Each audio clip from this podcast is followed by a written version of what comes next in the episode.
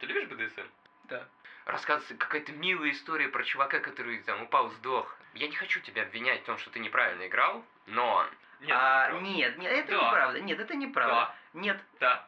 А, Всем привет, уважаемые слушатели, это подкаст DDLC. Сегодня с вами на связи Сава Балашов, Пандай, Звук, И это я. Всем привет. Юрий Поздняков, Я здесь. не слушайте его, и я, Никита Васильев. Да. Сегодня мы будем обсуждать темы, которые я не придумал, и темы, которые Сава придумал. И также, ну, Юрины темы можно тоже обсудить, да. Ну, не обязательно, конечно. Да, но это там, да. так, фон. Опциональность. Юра у нас э, просто постоянный временный ведущий. Приходится как-то его... Да, пришлось сегодня на самом деле открывать э, подкаст, поэтому для меня это было сложно. Ну, так же и закроешь, видимо. Хорошо? Да. Так, э, ну что ж, э, начнем э, с таких, наверное, легких просто новостей, потом перейдем к тому, что уже потяжелее. Зачем ты так делаешь, меч? Не наводи на меня. Хорошо, не буду на тебя наводить свой меч. Хорошо, спасибо. Я могу обнажить Так, его. э, кратко просто скажу, э, что э, Microsoft э, с Activision, э, может, конечно, и сойдутся вместе, но антимонопольная служба после того, как э, прервала сделку Nvidia ARM, сказала, что э, вообще-то мы можем помешать и Microsoft. И Бобби Котик, в принципе, напрягся, потому что у него там прикол происходил. То есть они, э, как, э, с Филом встретились в баре, и такие... Фил говорит, я хочу, чтобы мы, ну, Microsoft Gaming, короче, Xbox, да, э, посотрудничали с Activision. Бобби Котик такой, заебись. На следующий день выходит статья про то, что Бобби Котик, типа, харасил женщин и всячески, типа, прикрывал тех, кто харасит в Activision Blizzard. И Фил, типа, в ближайшую неделю после вот этих новостей такой, типа, пацаны, пацаны, мы, короче, покупаем Activision Blizzard, потому что, типа, просто сотрудничать с ними хуйня какая-то, а если мы их купим, то, как бы, мы сможем наладить там все проблемы, уволим Бобби Котика, заплатив ему эм, 14 миллионов долларов и еще сколько-то там э, за акции. Вот, поэтому Бобби Котик, в принципе, неплохо. А когда антимонопольная служба сказала, что мы можем вам, типа, сказать, что так нельзя, что вы уже и так много купили всего, включая тот же, м, ту же беседку, что, типа, так не пойдет, Бобби Котик напрягся, потому что его и так как бы из Activision выпрут из-за харасмента, ну, могут выпереть. А он еще и денег не получит. А это правда, что он делал харасмент или только слухи? Ну, кто, ну, кто пока знает. это просто, типа, новость, что его обвиняют в Ну. харасменте. То есть, э, ну, Сотрудники. Да? Ну да, да. Ну то есть, э, в- я думаю, почти в любой компании в недавние годы были такие обвинения.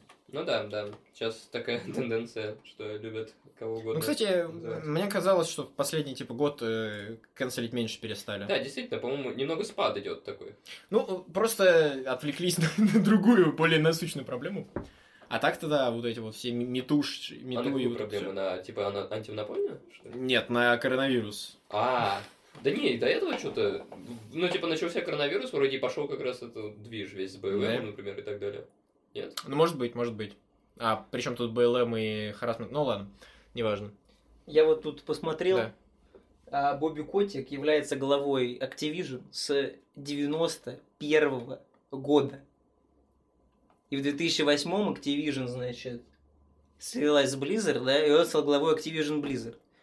Вот, то есть мне кажется, что когда ты на протяжении, получается, 30 уже лет руководитель какой-то такой крупной фирмы, какие-то вот эти 14 миллионов, Ну, это... Или не миллионов. Короче, там какая-то крутая сумма. Это Сейчас я найду. вот такой просто плевочек. Если 14 миллиа- миллиардов. Ну, в общем, мне кажется, что Бобби Котик уже в свои 58 лет обеспечил себе достаточно комфортную пенсию, а будучи главой ну, одной из там, мне кажется, топ-5 точно самых крупных игровых компаний. Так что вот эти все переживания о том, что как же ему будет плохо, когда его выгонят с поста, значит, гендиректора, это мне немножко преувеличено все кажется. Вот так. Ну, возможно, действительно ему не будет плохо, но... Человек, ну, я не знаю, типа, очевидно, я не знаком с ним лично, но, может быть, ему, может быть, действительно грустно, что его выгоняют из того детища, которое он растил на протяжении 20 лет. А, ну это, чуть-чуть, конечно, да, перепутал. Не 14 миллионов, а 410 миллионов долларов. Ладно, это неплохая сумма. Э, Плюс, э, а, ну вот, 14 миллионов долларов, э, типа, золотой парашют это называют. Типа, если он решит остаться, но его все равно уволят, то ему заплатят вот эту вот сумму, типа, за... за... За какое-то время работы, типа. Да, типа за то, что он побыл главой. М. Это как говорят, что, типа, работу в среднем человек ищет три месяца, я, по-моему, увольняю тебя Мне казалось, там на две недели дают или на месяц, но может и на на три. Ну, чисто, просто обычно, ну, практика ж какая, ты увольняешься, ты, по идее, уже должен был найти, куда ты пойдешь. М. Просто, нет, тебя могут уволить, как бы, просто с концами без предупреждения, но ты все равно, по-моему, дорабатываешь сколько-то времени, и в это время ты можешь найти работу. Ну, то есть, какой, получается, вывод можем сделать? Что Бобби Котик Да. сильно по деньгам не пострадает из-за этого увольнения, правильно? Бобби Котик вообще никак не пострадает, Ну, Бобби Котику кайфово. нереально. Как бы тут просто Фил Спенсер получит много всего, Ну, да. и он заодно как бы не будет иметь дело с, э, возможно, харасящим Бобби Котиком, потому что он просто приобретет компанию, которая вот делает, ну, игры, и как бы у него не будет, по идее, подпорченной репутации никак. Вот какая разница нам, простым геймерам? Ну, типа там, дядьки какие-то большие что-то покупают, что-то продают. Как это скажется на нас? Ну, смотри, Нет, это неправда. Если Xbox все-таки приобретет, э, поглотит э, Activision Blizzard, то он э, приобретет заодно и франшизу Call of Duty, и все игры Blizzard, соответственно, и Overwatch. тоже. StarCraft. StarCraft. Overwatch. Warcraft, Diablo, Кстати, там Hearthstone. говорили про ремейк Варкрафта, насколько я помню. Его, в смысле, его он есть. Да, де- делали же недавно. Не-не-нет, разработки новые, продолжение франшизы. Что-то говорили про это, но... так ремастер мало. или продолжение? Блин, вот это вряд ли точно скажу, но, по-моему, продолжение все-таки. Ну, делают и делают. Интересно, Пусть делают. интересно. Ну, как бы, если их Xbox еще будет спонсировать, то, наверное, мо- может, смогут сделать лучше. Там, нанять лучших индусов. Нет, какая проблема-то все очень просто, что вот у тебя, как бы понятно, что ты получаешь взамен, да, какую-то пользу ты получаешь от таких слияний, вот что, например, у Microsoft есть Game Pass, где вот хоба игры Bethesda на релизе, сами микрософтовские игры на релизе, теперь еще и игры, получается, Activision Blizzard, да, будут на релизе. А, и это как бы удобно, что у тебя все, значит, где-то там в одном месте. Это большой конкурент для Вот, PlayStation. но с другой стороны, с другой стороны, в чем э, проблема-то? Что вот, например, Microsoft, то есть вот у тебя, у тебя есть разрозненный рынок, да, где каждый хочет добиться успеха. Естественно, каждый будет к нему максимально стремиться, потому что у него есть много конкурентов, и он знает, что эти конкуренты думают так же. То есть каждый постоянно пытается каждого опередить. Но это А когда- в чем прикол монополии? Ну, так ты спрашиваешь, какая разница нам, геймер? Монополия это она не очень сильно зависит от Не, ну, э, я в плане... э, области, я в которой она существует. Да, я понял тебя, но я не совсем для себя спрашиваю, а для, наверное, даже наших слушателей. То есть, какая им разница, что... Ну так вот, э, Никита Да. пытается Ну. сказать, что и, типа если Xbox поглотит практически все игровые компании, то получится так, что как бы производить игры будет только и Вот Xbox. условно. Вот представь себе вот всех разработчиков, например, была бы вот не Microsoft, был бы Ubisoft. И вот всех бы купил Ubisoft, например. И вот большинство игр, в принципе, э, в мире было бы сделано по стандартам Ubisoft. Я не говорю, что это какие-то плохие игры, я там давно не играл конкретно в их какие-то франчайзы, но вот условно были бы такие open world, там с микротранзакциями, там на 60 часов, а, вот, и было бы все достаточно однообразно, и при этом не было бы никакого стремления уже что-то менять, что-то новое развивать, просто потому что это и так супер крупно.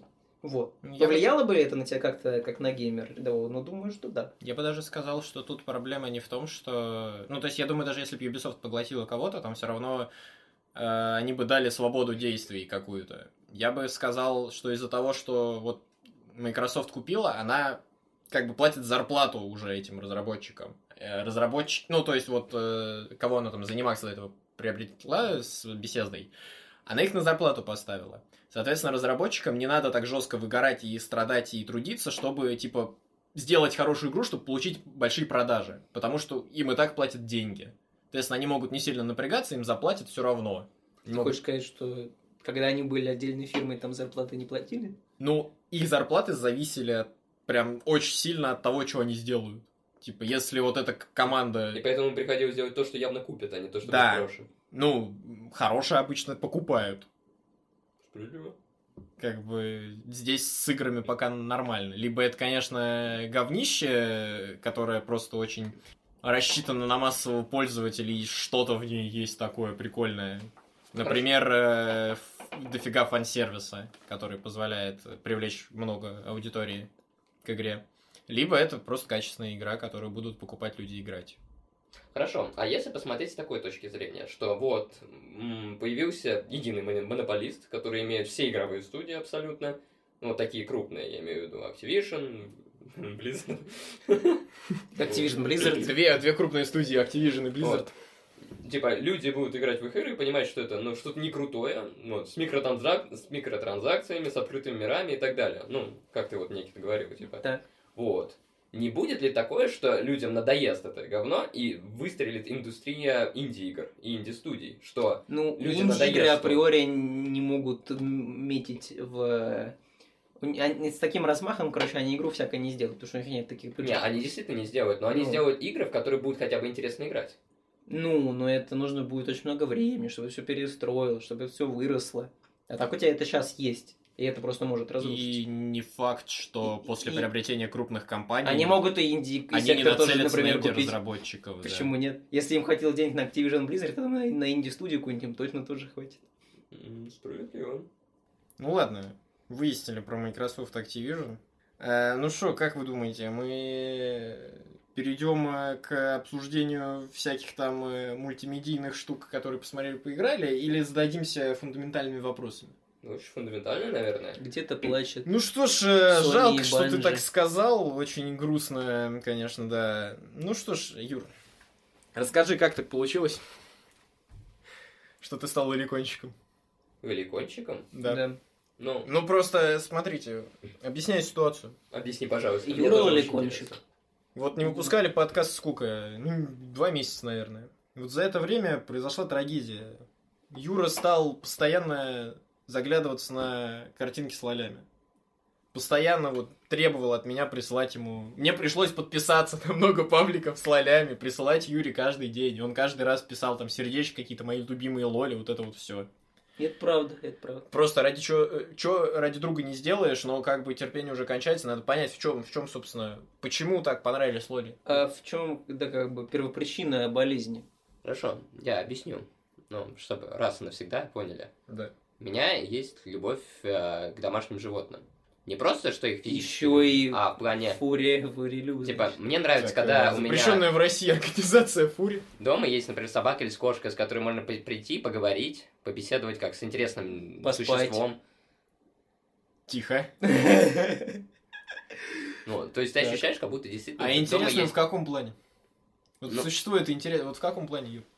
Тебе объективно Ну, интересно или субъективно? Когда наши души ментально Соединя- соприкасаются, соединяются и физически тоже. вот мы Так. становим, мы Мы понимаем друг становимся друга. одним целым. Мгм. Да. Начинаете понимать друг друга, да? Ну, да. То есть Мгм. ты вот можешь по- посмотреть на кошку и Ты как понять, о чем будто, она думает. Понимаешь, ты как будто в ней частично. Да, да, да, проникаешь в нее, да. И когда ты Вы общаешься, вот, с- вот экстаз у вас, вы сливаетесь. Ага. она может объяснить тебе о своих проблемах. А ты ей Да. сказать, что у тебя было сегодня плохое. А эти кошки и собаки, они сейчас э, с нами в одной комнате? Нет, к сожалению. Они живы? Вообще, смотря о ком ты говоришь. Так. Хорошо. Ты разговариваешь только с живыми существами? Да, конечно. Кошка должна быть... Нет, смотри, есть еще тяга к мягким игрушкам. Так. Вот, и, типа человек издревле привык, например, К мягким игрушкам.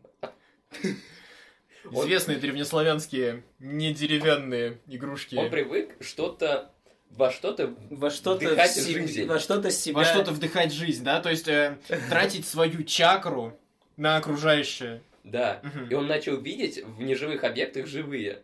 Так, а Благодаря после себе. какой травмы он начал видеть в э, неживых объектах живые? Просто травм, например, когда умер его друг от молнии. Так, умер он друг стал от молнии. вселять жизнь в молнию. Не, в не в кого было уже вливать жизнь, э, пришлось найти... Пришлось в молнию. Да. И затем прошло там пару тысяч лет, ну, Мгм. полторы тысячи, скажем, лет, появились фурилюбы. появились мягкие игрушки. Так. Вот дети, например, любят мягкие игрушки, потому что они думают, что это их друзья. Но по другим причинам. Да, дети это чистые невинные существа, которых просто заставляют любить мягкие игрушки. На самом деле мы понимаем, что им А Юре не нравятся мягкие игрушки, потому что они нравятся маленьким детям. Не, мне не нравятся мягкие игрушки. Но тебе нравятся Маленькие маленькие, дети. дети. Не. Нет. Да. Как нет, если Нет. ты любишь лолей? Голи — это не дети. Так, а что это? Это образ. Это взрослый. Это образ ребенка. Это не образ, это образ существа живого. Живого маленького, живого Маленького. ребенка. Нет. Under age 18, давай так. Я отказываюсь это комментировать. Отказываешься комментировать. Хорошо, спасибо. Ну, мы, в принципе, поняли, я думаю. Все сделали выводы свои на основе сказанного. В принципе, дальше нет смысла обсуждать. А что есть смысл обсуждать, так это... Ну вот с- сначала люди, допустим, на, на скалах там рисовали картинки голых женщин, да? Так, Хорошо. Интересно. Потом э, начали рисовать всякие там картинки уже на бумаге, даже с красками, вот это все, да? Э, в книгах там описывали разные эротические свои Фантазия. Короче, да, фа- фантазии. Воображение работало. А потом, в какой-то момент, когда появилось кино, люди решили, что можно просто снять э, соитие двух людей. И как будто вот упростилось э, вот это искусство эротики. Но сейчас, когда японцы пришли на рынок, они начали делать хентай, всякую мангу, дадзинси, вот это все. И возвращают вот исконное, э, неограниченное настоящим миром э, искусство эротического мастерства. Так вот, что вы выберете? Мир, где нет хентая, но есть порно? Или мир, где есть хентай, но нет порно? если мне придется выбирать между одним злом и другим, я предпочту не выбирать вовсе. Хорошо, а между порно и хентаем? Вовсе. Но это не зло. Или зло. Да. Хорошо. Э, Юрий? Ну, с вами-то понятно, у вас хентай с лолями, да, там, собственно. Ну, порно с детьми запрещено, да, тут выбирать больше нечего. Ты ходишь по лезвию. Раскаленному лезвию, Сава. Так, продолжай. Зачем он по нему ходит? А, Опиши, продолжай. И... Ты любишь БДСМ? Э, Я бы не сказал, что я люблю БДСМ, Да, но мне нравится. но я его не люблю. Тогда не будем ходить по лезвию раскаленным. Хорошо, хорошо. Так, а, Не, я, я очевидно выберу хентай, потому что... очевидно. Очевидно. Потому что в хентае есть и ванила, которая отображает, ну, классическое порно, считайте, просто нарисованное. И, ну, то есть, как бы хентай включает в себя порно, но порно не включает в себя хентай. Поэтому хентай более всеобъемлющий, я выберу его. А, пишите в комментариях в iTunes, что вы выбрали вы. А, да? Да. А, Че, я по списку пока иду, или у кого-то есть... Как говорил один мудрец, стыдно не то, что ты войдешь в дом девушек легкого поведения, а в том, что ты из него не выйдешь. Действительно очень мудрая фраза. Это, Получается, ты тоже стал женщиной легкого поведения? Конфуций, пять минут до нашей эры. Вот к чему я это говорю, что Япония сама по себе очень развратное государство. У нее развратная культура. То есть, Такой smooth transition. А, давай так. а, э, то есть э, уточним, что оно развратное с точки зрения западной цивилизации. да, Потому что японцы не воспринимают э, то, что западные люди считают развратом, как разврат. ну, не хочу, наверное, приплетать здесь все-таки религию даже. А ты приплети. А я не буду приплетать. Ну смотри, как бы э, первые европейцы, которые прибыли в Японию, это испанцы и голландцы. Испанцы проповедовали католичество, голландцы проповедовали протестанство. И они там, кстати, пытались бороться друг с другом, в то время как японцы как бы верили вообще в другую штуку и не хотели особо с этим связаться. По крайней мере, вы- военачальники японские вообще, э, большинство не хотело ни католиков, ни протестантов. Но в течение достаточно долгих лет у испанцев получилось убедить не- даже парочку даймё, которые, ну, владельцев регионов, что, типа, католичество круто, они поверили в католический вариант э, христианства. Значит так. Но в это же время японцы, даже католики, не рассматривали э, всякие секс-игрушки, которые у них уже существовали, вот это все как разврат. Соответственно, в принципе, мне кажется, религию можно и не приплетать. Потому что она не особо повлияла на взгляд э, этих людей. Я бы сказал... Как ты провел research, прям, получается. Да, я бы сказал, что тут скорее играет роль, даже не знаю, возможно, из-за того, что в Европе в то время были люди не так чистоплотные, и они чаще заболевали, они типа не очень стремились э, изучать э, возможности своего организма, и поэтому э, считали, что вот эти вот все извращения э, являются чем-то грязным, которое там способствует их э, смерти. То есть они так-то и окна не особо любили открывать, потому что, типа, простужались и умирали. А свежий воздух они считали, ну, типа, ветер подует, все, ты сдох. В Японии же наоборот, они любили и помыться, и, и свежий воздух, и отсюда же извращение, потому что они были чистоплотные, они могли ухаживать за собой, и отсюда могли как-то приносить себе дополнительное наслаждение. Ну вот, опять же, я хочу сказать насчет религии. Я могу сказать в основном, наверное, сейчас только за Россию. Вот. Что говорит про православие? Что получение удовольствия – это грех, правильно? Интересно у тебя православие. И я бы сказал, что не получение удовольствия – это грех, а отказ от э, веры, поста и прочих ритуалов в пользу удовольствия – это грех. То есть просто получить удовольствие, которое не противоречит там каким-то необходимым э, действиям, это нормально. Поклоняться удовольствию вместо истинного бога, это уже перебор и не, неправильно, это грех. Слушай, надо перечитать Библию, чтобы рассуждать над этим. Ну, то есть там не... Ну, то есть обжорство это один из э, смертных Да, грехов. порог. Да. В то же время, как удовольствие может быть грехом, если проповедуют, что после жизни на земле ты будешь в раю, где будет вечное удовольствие, наслаждение. Ты же не будешь в раю, типа, вечно грешить. Значит, это не грех. Скорее, просто смысл в том, чтобы не ставить удовольствие превыше Господа. Но ты при жизни, по идее, все равно, типа, не должен получать много удовольствия, иначе тебе не захочется выполнять работу, помогать другим. Ну смотри, если ты действительно, то есть, э, выбираешь получать удовольствие вместо того, чтобы помогать другим, ты так не должен делать. Но если ты помогаешь другим и заодно там получаешь удовольствие, в принципе, вроде как это не противоречит. А какой стимул получать? Ой, какой стимул что-либо делать, если ты всегда получаешь удовольствие? Нет, в смысле, ты же не всегда можешь получать удовольствие. Ты можешь получать удовольствие либо в случае, если ты что-то не делаешь, и в это время там отдыхаешь, э, либо если ты что-то делаешь, и тебе там как-то это окупается.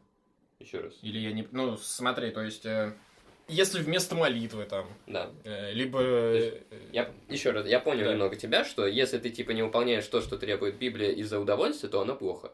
Правильно? То, что... Еще раз. Если ты не можешь выполнить не то что задачи, про, не просьбы, догмы, Библия и религия из-за удовольствия, которое ты получил, значит, это грех.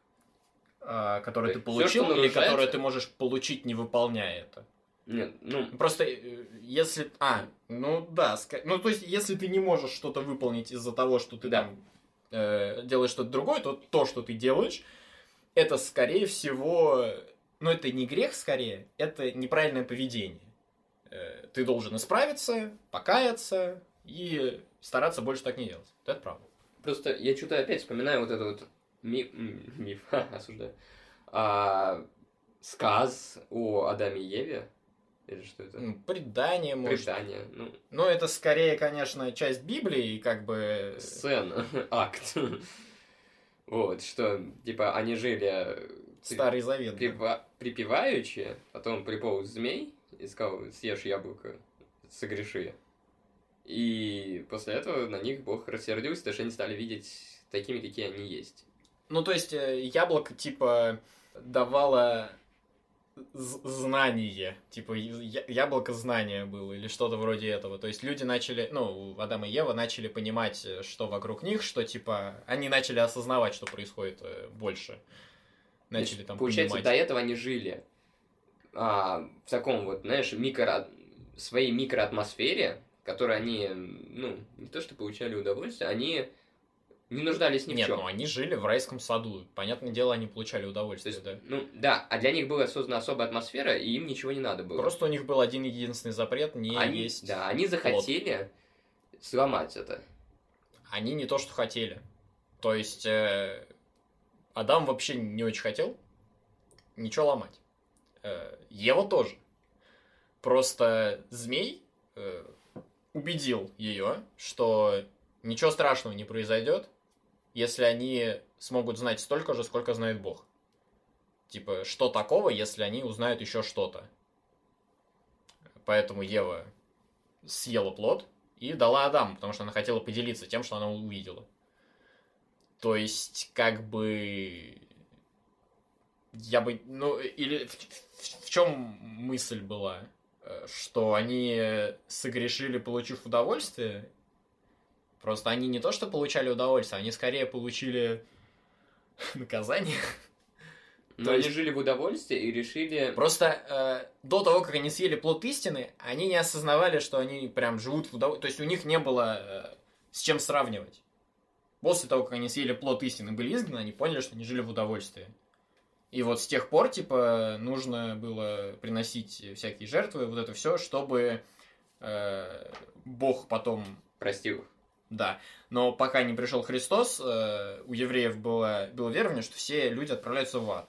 Ну, по крайней мере, по, хри- по рассказам апостолов, которые, ну, проповедовали Новый Завет. То есть, типа, Христос потом пришел, э, вот этот первородный грех стер с лица людей, и люди теперь смогли входить в рай тоже, если они будут вести благочестивый образ жизни, не нарушать заветы.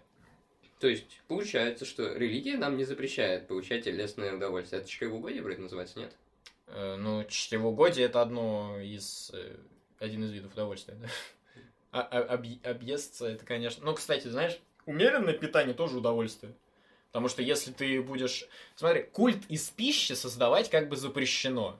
Потому что ты, ну, опять же, культ из чего-либо запрещено создавать, потому что культ может быть только Бога. И если ты начинаешь э, придавать чему-то особое значение, то значит ты э, поставил его наравне с Богом, и это уже грех. Я бы сказал, что суть в этом, и, соответственно, удовольствие можно получать, но нельзя жить во имя его. Это интересно. Ну, да, достаточно. Можно будет потом подготовиться получше подискутировать на эту тему. Никите, это вообще интересно очень. Да, Ну, ты мог бы что-нибудь сказать там, свои мысли. нет мыслей. Нет мысли просто у человека. Философия уже была давно. Сейчас идет, кстати. У нас тоже идет сейчас философия. Безумно интересный, кстати, предмет. Ну, пока не то, что много сказано было, ну да. Мне препод по философии в конце пары сказал, что, типа, вот раньше вот,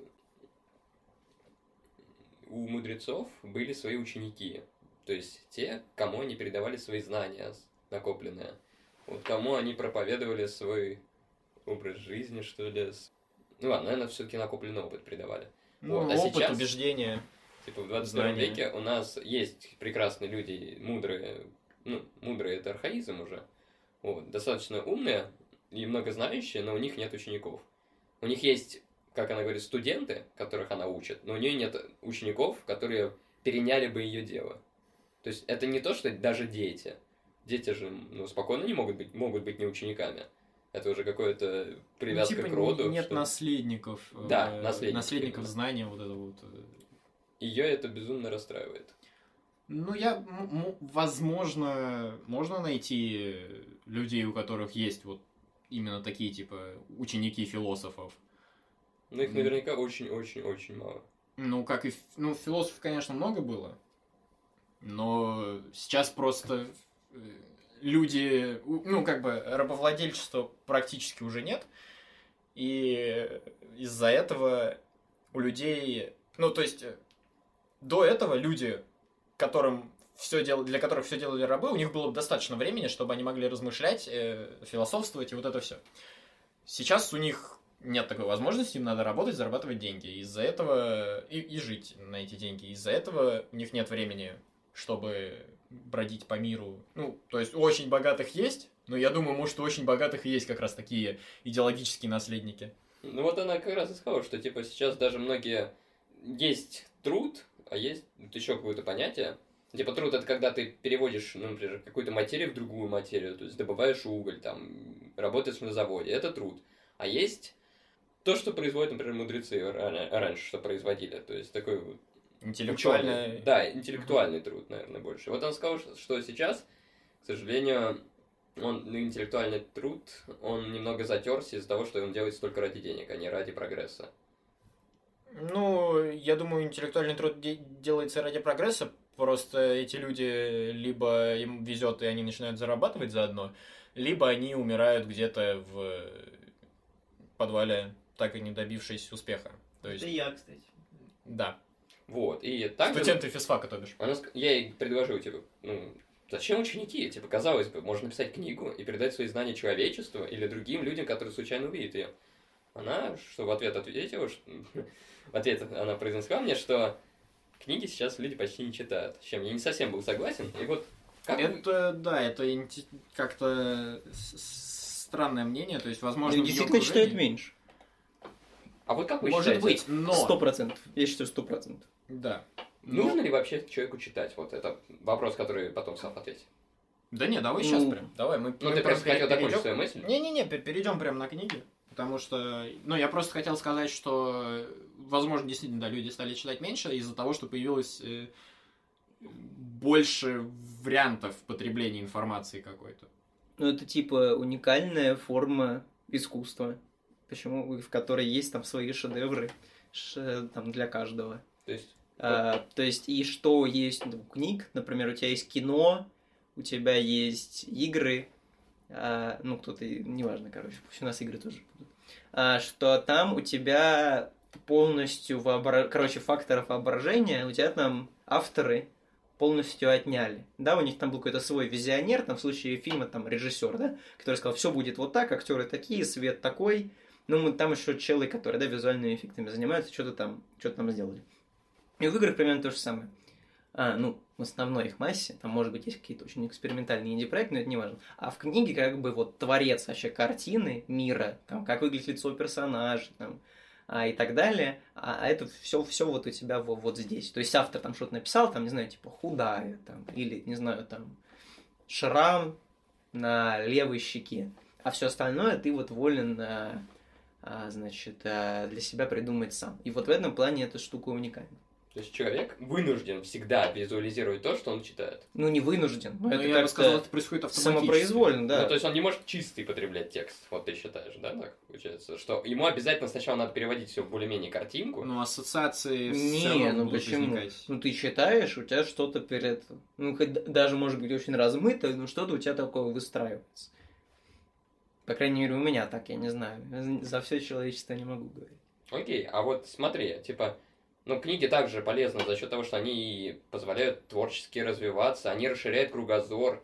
По крайней мере, это было раньше, когда Ну, не все было... что угодно расширяет Ну, кругозор. просто тут Ну, э, вот В этом, плане, они, в этом плане они не книги, уникальны. книги, они не учитывают э, произведения Дарьи Донцовой, которые ни, ни Да, в книги коем, тоже, никоим образом не расширяют кругозор. То есть, если люди говорят, что книги вот там типа гораздо круче кино и игр, они имеют в виду какой-нибудь блок- блокбастер или шутер в форме игр или кино, и какую-нибудь там на- научно-популярную или вообще философскую литературу с точки зрения книг. Но можно же сказать и совершенно наоборот. Какой-нибудь очень интересный глубокий фильм или игра с э, глубокой мыслью, и вот э, произведения или фанфики, которые продаются там, буль- бульварные романы те же самые. То есть... э, Макулатура Или там да. любой там научпоп какой-нибудь ролик или передача по типу Галилео, там, чем не мини-фильм, например. тоже. А как вы считаете тогда, можно ли перейти, например, на жизнь и ну, быть вполне себе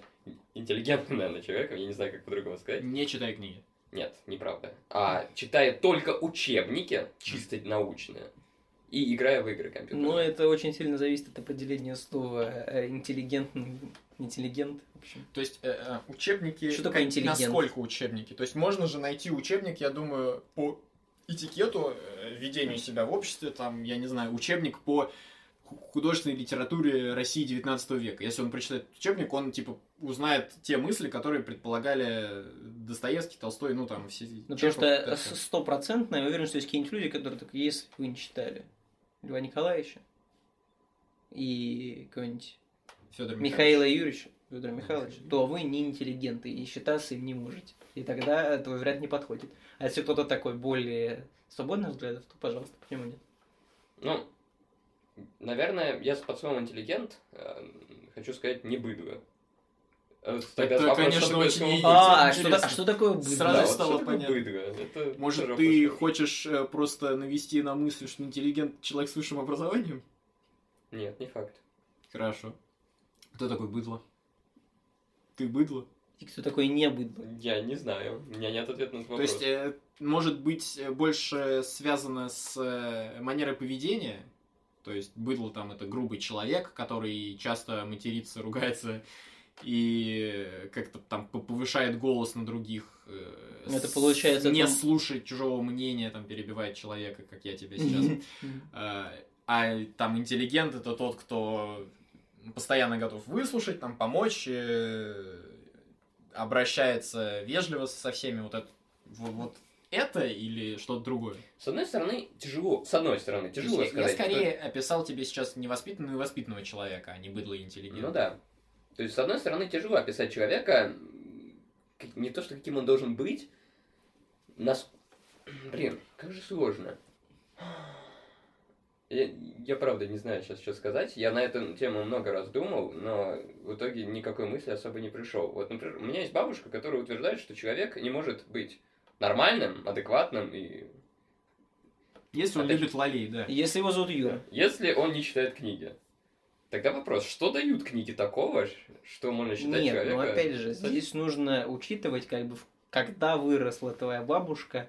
Ну, И какие как- когда она могла вырасти? Нет, ну я имею в виду то время, в которое она выросла, потому что тогда Ну, ты А. знаешь же такое время. кино было, кино было очень э, редкой штукой, их снимали, а тем более, что как бы оно было только советское, его было э, мало, а тоже там игр там тоже особо не придумали, в общем, просто и интернета не было, то есть, в принципе, средств как бы а, разнообразных способов потреблять информацию, их было сильно-сильно меньше, и по сути это все упиралось, собственно говоря, в чтение книг, то есть там 90% вообще вещей, которые там наши родители и тем более их родители для себя подчерпнули в своем юном возрасте, они подчерпнули из книг полезной такой информации, вот какой-то Ну да, уникальной. да. Источников других не было. как бы. Вот, ну, естественно, и отсюда как бы можно, естественно, понять, почему а вот а, человек так считает. Хорошо, а давай так поставим вопрос. Как ты думаешь, кто такой хороший человек? Я не буду отвечать на этот вопрос. Ну, Это просто- сугубо личная Ну, вещь. поэтому я тебя спрашиваю. Как Ну, ты есть, считаешь, кто да. такой хороший человек? Хороший человек, это, конечно, интересный вопрос. Тут же надо сначала дать определение словом хороший, который... человек. И Ну, то человек. есть, типа, хорошо, да- дай описание слову красота. Опиши красоту, вот что это. Для какого объекта давай попробуем? Просто что такое красивое? Когда ты смотришь на что-либо, воспринимаешь органами чувств, и ты получаешь удовольствие. Так, то есть, э, вот все красивое, ты получаешь удовольствие, смотря на это. Думаю, да. Мгм. Ну, нет, я не сказал слово смотря, я исправился на Ну, да-да-да, окей. Как бы для Ты вот слепых людей Ты, ты вот смотришь, ты вот смотришь на пятерку это зачетки, идея. Да, Слушай, и она и красивая. она красивая. Сава, а какое понятие красоты у слепых людей? Ну вот, опять же. Музыка красивая, может быть. Слеп... глухих людей. Ты не можешь увидеть музыку, она что же будет Глухо- красивая. Глухонемых слепых людей. Есть, Они кожей могут воспринимать красоту? Ну, то есть, э, смотри, если они... Ты жопой можешь почуять красоту? Ты, ну, я правда говорю, что люди, которые не умеют слушать, видеть и... Ну, все. Тут, инте- ну, типа, надо понять для начала, мо- визуализируют ли они э, то, что они ощущают у себя в голове. Это, кстати, зависит от Надо того, ли им это делать? потеряли ли вообще? они зрение при жизни или родились. Зависит ли от- это от этого? Потому что, может, они никогда не видели, но визуализация какая-то у них происходит. Просто Ну. она вообще не похожа на нашу. Я читал статью какую-то, что там говорили, что люди, которые раньше видели и потеряли зрение, по-другому воспринимают э, окружение, нежели люди, которые родились слепыми. Ну, изначально. естественно, это Ну, это, понятно. это логично, да. Это база. Интересно, мы от э, порно и хентай перешли. Да, как ты нормально я поспал. Ну, ты можешь дальше пойти поспать. Oh, you finally awake. Реально.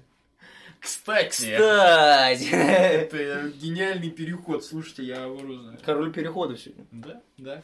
Да, я всегда король переходов вообще. да. На мне подкаст держит. Никита, Да, ты я. недавно тут э, тебя заставили пройти Skyrim. Нет, я сам выбрал такой путь. Участь такую. Хорошо, хорошо. Ну расскажи, как тебе древние свитки 4? Пять. Хорошо, хорошо. Я вообще-то в шестой Скорим играл. Да, молодец, молодец. Да, Ну, выходит, общем- выходит вообще скоро. Ну, в общем, без шут, да, очень скоро выходит, вот буквально уже вот два месяца. Ну, в общем, не важно. Поиграл в The Elder Scrolls 5 Skyrim, прошел, Так, прошел. скажи мне, имперцы или вот эти вот э, Братья? Буря. Если честно, что то говно, что это говно. Так. Вот. Собственно, игра мне не, не очень понравилась. Да. Дамы и господа, это трагичный момент для подкаста. Игра мне не очень понравилась. Я попытаюсь... Проститься с одним из э, ведущих подкаста. Да, я пытаюсь на прощание достаточно емко объяснить, да, А что интересно? почему она мне не понравилась. Так, А потом, может быть, если вы все-таки поменяете свое решение и не выгоните меня, мы сможем продолжить значит, обсуждение. Значит, э, давайте как-то попытаемся разбить как бы игру на кирпичики, условно, да? Что вот э, что вообще, в принципе, может быть в игре? И есть конкретно в Scream. Ну что есть в игре? Геймплей, да? Геймплей. Мы играем, мы совершаем какие-то действия. Может Ну быть, да. интересно, неинтересно. основа любой игры. Вот, да. Значит, в чем заключается, по сути, геймплей в Skyrim? То есть, большую часть времени ты ходишь или ездишь на лошади. А, Ну, допустим, то есть, перемещение действительно занимает Дес- вот, большую часть игры. действительно существует целый жанр, как бы, ну, условно, да, называемый в народе симуляторами ходьбы, но это обычно такие короткие, э, короткие игры, как какие-то и где очень-очень большой упор на сюжет, и он такой именно очень-очень персональный. По крайней мере, то, во что я играл, это что-то вот такое явно созданное не очень большой группой людей, вот, которые хотели какие-то там переживания, какие-то эмоции до тебя донести. Вот. Мне кажется, что Skyrim, как и, в принципе, любое такое фэнтези, значит, вот, э, масштабное, это вот немножко не про это, да, то есть все вот масштабные фэнтези, там, Властелин колец, ну их не очень много, а вот Властелин колец, там, Хоббит, который Властелин колец э, до, Во того, до того, как стал известным, а, и тот же э, Skyrim это вот что-то про вот как раз вот это чувство какой-то масштабной, там, масштабной баталии, потому что там вершатся судьбы мира, и это вот максимально что такое отстраненное, да, что-то персонального, такого личного, эмоционального. Вот. И плюс, а- если, опять же, в симуляторе ходьбы ты понимаешь, что я там иду из точки А в точку Б, там, ну, зачем-то. А здесь это такое, типа, перемещение между просто точками интереса на карте, в основном. В основном. То есть идти ты можешь идти по квесту, но в основном ты идешь там просто из точки А в точку Б, и, может быть, на что-то наткнешься. Вот. Так что, ну, и, в общем, это мне показалось не очень интересным, при этом это занимает достаточно много времени, да. А, плюс, что еще есть? Боевой, да, геймплей. Ну, есть как бы стелс, который очень хорошо, идеально работает. Ну, то есть никогда не работает. А, по крайней мере, в моем случае, не знаю, может, а, как-то там можно идеально, конечно, раскачаться. Я не понял, как раскачаться идеально, поэтому я, значит, играл за маг. А как, в общем, выглядит э, большинство боев в Скайриме? Ты жмешь, значит, э, удар левой рукой, ты жмешь удар правой рукой, и ты их просто зажимаешь или э, нажимаешь, значит, э, с какой-то периодичностью, в зависимости от того, у тебя там какой-то спел или у тебя топор. э, А, пока проти- противник не умрет. То есть в этом как бы нету какой-то, не знаю, какого-то челленджа или какого-то разнообразия. То есть ты как в начале игры Говоря словами Мадара, не танцуй. зажимаешь одну Мгм. кнопку и все умирают, так и в конце игры заж- зажимаешь одну кнопку а, и все умирают, да, то есть эм, там нет какого-то интересного расположения врагов, или интересных комбинаций врагов, или, может, какого-то интересного дизайна уровня, где ты можешь укрыться здесь, э, значит, здесь похилиться, подождать. У тебя нет каких-то, ну, вот, не знаю, дополнительных каких-то э, геймплейных механик, как вот, например, есть там вот Макс Пейн, да, которого ну, много кто знает, что у тебя как бы это вроде как просто шутер, но там еще есть там замедление времени, и какие-то прыжки акробатические, да, или какие-то использования предметов окружения, что ты можешь, например, В Скайриме а, есть крики. Можно использовать Ну- и для замедления времени. Крик. Ну, такой есть. Есть. Таймстоп есть. Ну, э, в основном сюжете ты его не получаешь. Его- и- и- то есть можно просто на него не наткнуться. Ну, Ну, скорее, да. не, это не совсем игра про основной сюжет. Если честно. Но Skyrim это такая, да, ролл-плей игра. Это как... ну, Сейчас, я к этому тоже... я да, к- да, ну, всё, ты я, в общем, скажи, мы В общем, я скажем. к этому приду. То есть мне показалось, что э, вот этот вот набор весь скиллов, что ты можешь быть магом, да, у тебя куча этих видов магии, у тебя есть какой-то дистракшн, есть там саммонинг, да, а, есть что-то еще, по-моему, я наверняка что-то забыл. А, у тебя есть а, луки, да, у тебя есть там разные там топоры, мечи, в общем, все вот холодное оружие. И это вот все исключительно влияет на вот типа крики есть. И всякие там спылы, там, типа, ой, типа обилки там у каджитов, там какие-то там свои когти есть, ну и так далее. И это все исключительно влияет на то, с какой анимацией ты будешь бить модельку вражескую. То есть различия в геймплее кардинально, вот за исключением того, ты будешь биться на дальней дистанции или на ближней, особо нет. Вот. И в результате, что я сделал, я, собственно, где-то на середине игры, а, я проходил игру, я забыл, либо на мастере, либо на эксперте, а, и, в общем, где-то в середине игры я благополучно включил себе самый легкий уровень сложности, вот, правда, самый-самый базовый, просто потому что все, на что это влияло, это то, что враги умирали теперь там не за, не знаю, не за 30 секунд, а типа за 5. То есть мне просто нужно было меньше долбить на две кнопки удара. То есть ты как будто в ММО какое-то играешь, где нужно просто вот так вот нажимать одну кнопку, все умирает. Вот. Вот такой в игре геймплей. Что еще есть в игре? Так, давай. Хорошо, остановимся, геймплею. остановимся, Да, ждем. Да, пожалуйста. Так, у тебя первое было что? Что это симулятор... э, Очень много занимает просто, да, ходьба, Ходьба. передвижение, перемещение. Ну, во-первых, там можно использовать быстрое перемещение. Да, я так и делал. Соответственно, Но, но, но, но, но, но, сразу. Если бы мне не рассказали, что в игре замечательная система повозок, а, я бы дольше бы ее проходил. Ее, на мой взгляд, ее найти не так-то просто. А, что, то есть, очень часто тебе дают задания в области карты, которые еще не разведаны. И туда ты физически не можешь востребовать. Справедливо. И тебе нужно скакать, вот, зная свои там де- 10 километров. Меня почему-то сейчас пришла в голову мысль, что Skyrim это прям такое э, воплощение аниме про попаданца. Ну, то есть, э, считай, ты попал куда ну, проснулся, блин, в каком-то мире, ничего не помнишь про себя до этого. И э, вдруг оказался избранным. И, соответственно, есть вот этот целый мир, где он как-то работает, вне зависимости от тебя, и тебе надо в нем жить, э, и ты можешь там можешь выполнять, можешь не выполнять какие-то миссии. То есть, если тебе не интересно, ты просто уходишь из игры. Если тебе интересно, ты идешь и исследуешь этот мир. Соответственно, здесь э, ходьба нужна именно для того, чтобы ты шел и вдруг внезапно там наткнулся на какую-то... То есть там можно просто зайти случайно в какую-то избушку, там на тебя нападет какой-то чел, ты его убьешь, найдешь на нем, на его теле записку, в которой написано, что типа я больше там не могу так жить, типа не могу убивать людей, вот это все. И там кому-то это было отправлено, еще что-то. Ты идешь туда, выясняешь, что это целый культ, который там еще что-нибудь делает. Ну, я сейчас чисто гипотетически, я не уверен, что есть такой квест в Скариме, просто что-то знакомое Ну, описывают. что-то такое типичное, да, завязка для квеста. Вот. Вполне себе может быть. Соответственно, ты наткнулся совершенно случайно на это из-за того, что просто шел и изучал этот мир. И вот это интересно. То есть ты не просто идешь, зная уже все вопросики на скеллиге, а постепенно их открываешь. Это я аналогия с, с Ведьмаком, если кто не понял. Э, Открываешь, узнаешь вот этот мир таким В Ведьмаке образом. можно отключить вопросики. В Ведьмаке можно их отключить. И в Скариме тоже их можно не показывать на карте, там, по-моему, фильтр есть.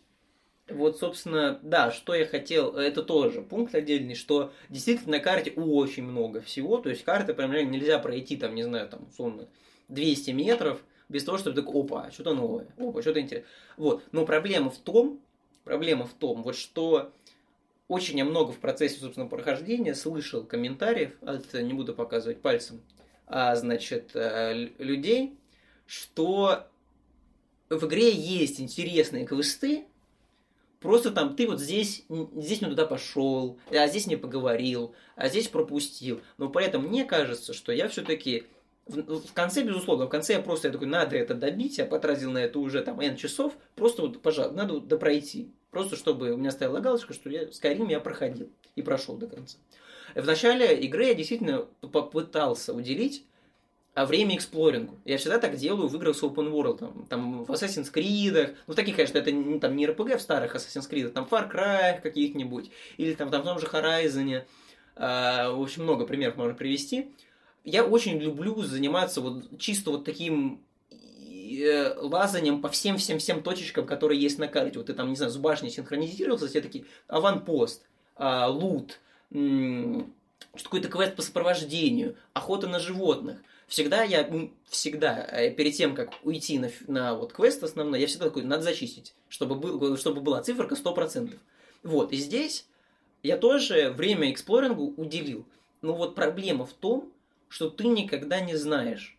Вот ты идешь к э, подземелью абсолютно скучному, то есть все подземелья супер одинаковые, то есть там, да, там есть какие-то там моменты, где-то там какой-то босс, где-то там, не знаю, какой-то у тебя есть э, такой свет, бьющий, такой луч чего-то непонятного, бьющий, значит, вверх.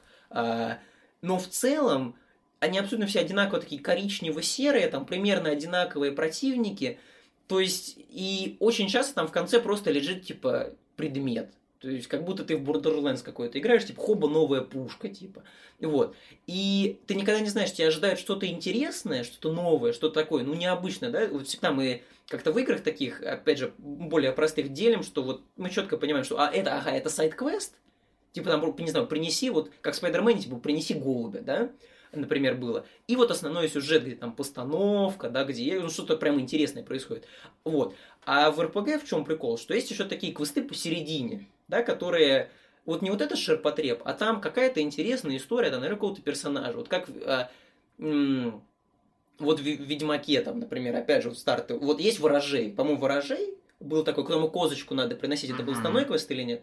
По-моему, основной. Он тебе что-то там говорил... Э, да, к нему надо было ходить по основному квесту. А еще, хорошо, а э, был квест еще в деревушке, нужно было на какого-то оборотня охотиться. Это тоже основной или нет? Нет, про оборотень не основной. Ну вот. Но там история, да. То есть вполне себе история какая, или там вот где какое-то сердце в дереве, по-моему, это тоже э, не основной сюжет. Или основной. Сердце в дереве, где еще три сестры ведьмы. Не-не-не, там э, нет, это разные. Ну, в общем, неважно, что, короче, да. мысль моя в том, что есть квест, который как бы вообще не обязательный, который основного сюжета не касается, но там рассказано действительно вот маленькая такая самостоятельная, интересная история. И такие квесты действительно интересно проходить, потому что, о, типа, прикольно, это прям дополняет образ мира очень хорошо. Вот. А в Скайриме, как я понимаю, есть как бы и такие квесты, да, но есть квесты типа, не знаю, принеси там мне три картошки. И ты вот никогда не знаешь, заходя в новую область, это будет квест принеси три картошки, или это будет что-то интересное. То есть разделения вообще никакого нет.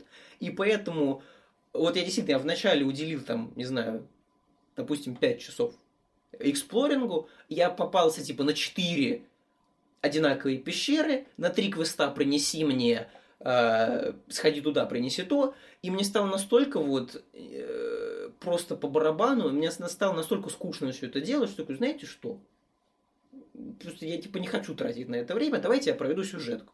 Вот. То есть тебе не хватало на карте небольшого объяснения, что это за пещера хотя бы? Типа какой-то вид пещеры, например, просто. Нет, я не про это, про то, что, ну действительно, ну, вот, например, ну, вот то есть, если бы там была ну, то есть, вот пометка, можно, что вот можно будет... нет, не знаю, можно есть. сделать ту же самую пещеру, ну, вот, например, но вот ты, к примеру, у входа стоит какой-то чел в эту пещеру и говорит тебе, там, не знаю, я там что-то потерял, там, не знаю, я потерял, опять, хотя это опять же принеси, но это можно оформить интересно. Человек говорит, я там потерял какой-нибудь свой, не знаю, Мать. там, ну, допустим, мать потерял. Вот. И ты идешь в эту пещеру. А, и у нее там какой-то тип, принеси мне, не знаю, удостоверься, жива она или нет. И там принеси мне что-то в качестве доказательства, что ты не просто там... Ее голову. Не знаю, ну там, не знаю, может, может у нее какой-то кольцо, ну, Одежда. что-то. Мать приводить не надо из пещеры. Просто Нет, нет, скажи, нет. что- Ну, да, допустим, если она умерла, Ну да, то да, пусть да, хотя да. бы у меня что-то от нее останется. Понятно. И ты, например, заходишь в пещеру, видишь, что там какие-то трупы страшные, что-то, короче, там явно неладное, и видишь этот труп матери, находишь там кольцо, а где-то там какой-то секретный, например, проход, где ты видишь, что записки этого чувака, например, и где он, выясняется, что это типа его пещера там по экспериментам над людьми. И ты там убиваешь еще какого-то босса За тобой интересного. закрывается клетка, И- там этот и чел ты- что-нибудь делает. Да, или ты, например, убиваешь какого-то босса, и он тебе говорит, что типа, а этот чел меня создал, и типа сейчас боится сюда возвращаться, потому что и щ- считает, что я его убью, потому что я там вырвался на свободу. И ты приходишь к челу, говоришь, знаешь, что чел, а типа, а я выяснил, что ты там урод. И он там, не знаю, и, и с ним еще можно пофайтиться. Или наоборот, просто отдать ему и сказать, твое дело, что сиди и экспериментируй. Типичный квест, по-моему, из Ведьмака, нет? М. Мне кажется, что Ведьмак сильно просто качественнее пример РПГ, чем Skyrim. Поэтому я, я это даже похоже на квест из Pathfinder. Вот. Я такого в Скайриме, например, не нашел. Вот. При этом РПГ, ну то есть, есть РПГ, например, более линейный. Вот я очень люблю, например, Deus Ex. э, Deus Ex Human Revolution, Mankind Divided, ну, современный, прям старый я э, не играл. То есть там у тебя нету вот этого мира, да, на 100, 100 на 100 километров. Но у тебя есть какие-то, у тебя есть э, сюжет, там есть концент, там есть персонажи. То есть, то есть, и при этом у тебя не отбирают вот эту вот опцию отыгрывания.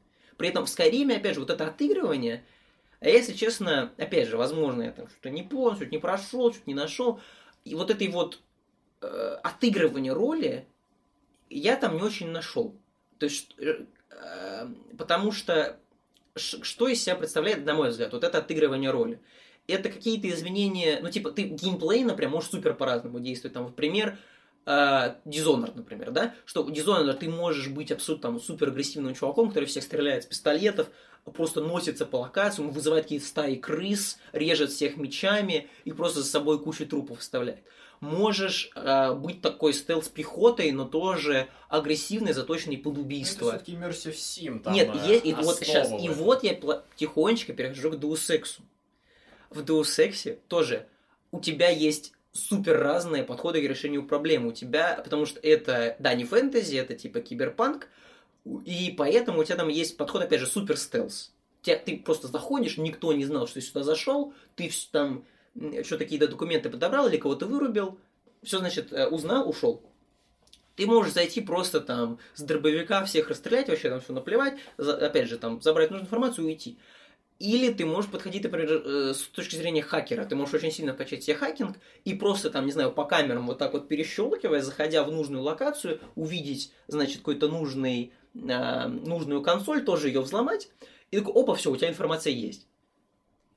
И это супер разные подходы. И, кстати, мне кажется, я не знаю, я путаю или нет, мне казалось, в каких-то там квестах, в зависимости от того, как ты пошел, ты либо встречал, либо не встречал Вот, и вот это тоже, да, что в Deus Ex ты прям чувствуешь, как твой выбор влияет на мир. Потому что, вот, например, у главного героя в первой части у него есть пилот, который возит его на все миссии, и в какой-то определенный момент там просто там не- в игре более сложного с точки зрения вот перестрелок момента нет. То есть на тебя выходит реально тонна врагов и начинает просто обстреливать, значит, ва- ваш типа самолет. Ну, он там упал, как-то аварийно. И у тебя есть выбор. Ты можешь просто убежать, или ты можешь реально вот запотеть с кучей квиксейвов, кучей квиклодов, значит, разнести просто всех, кто на тебя вышел, и спасти этого пилота. И при этом от этого зависит, то есть в финальной сцене, там на в самую важную зарубу, где стоит реально там два самых опасных противника в игре, может просто пролететь этот пилот и своим самолетом просто раздавить.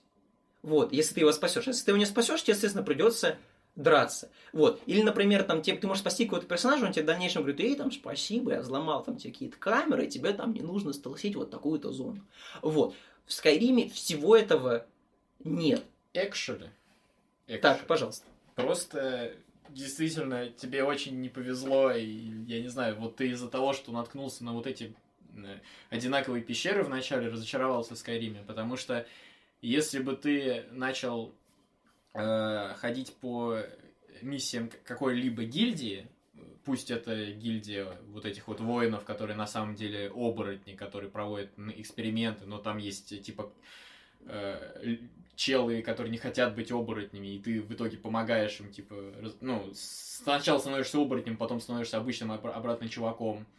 Э, Либо ты можешь, э, опять же, тебя находит там братство э, этой ночи, и как они, короче, гильдия убийц, которым ты можешь, опять же, либо помочь, типа, вернуть, стать крутыми и убить там, выполнять заказы, либо, наоборот, их убить самих. э, Есть гильдия воров, где в зависимости от твоих выборов ты можешь либо там э, ополчить против себя этих чуваков, либо наоборот стать их пред- предводителем. Опять же, есть э, сюжет про охотников на вампиров, когда ты очень внимательно меня слушаешь.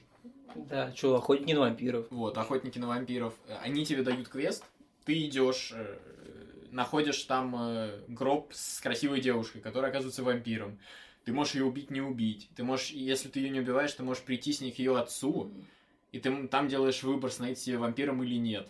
Если ты становишься вампиром, приходишь к охотникам на вампиров, они могут на тебя напасть, либо ты можешь попытаться их убедить в том, что, типа, пацаны, голову там вампиров убьем, разв- ну, типа, сделайте меня обычным опять, и ты идешь по другому квесту.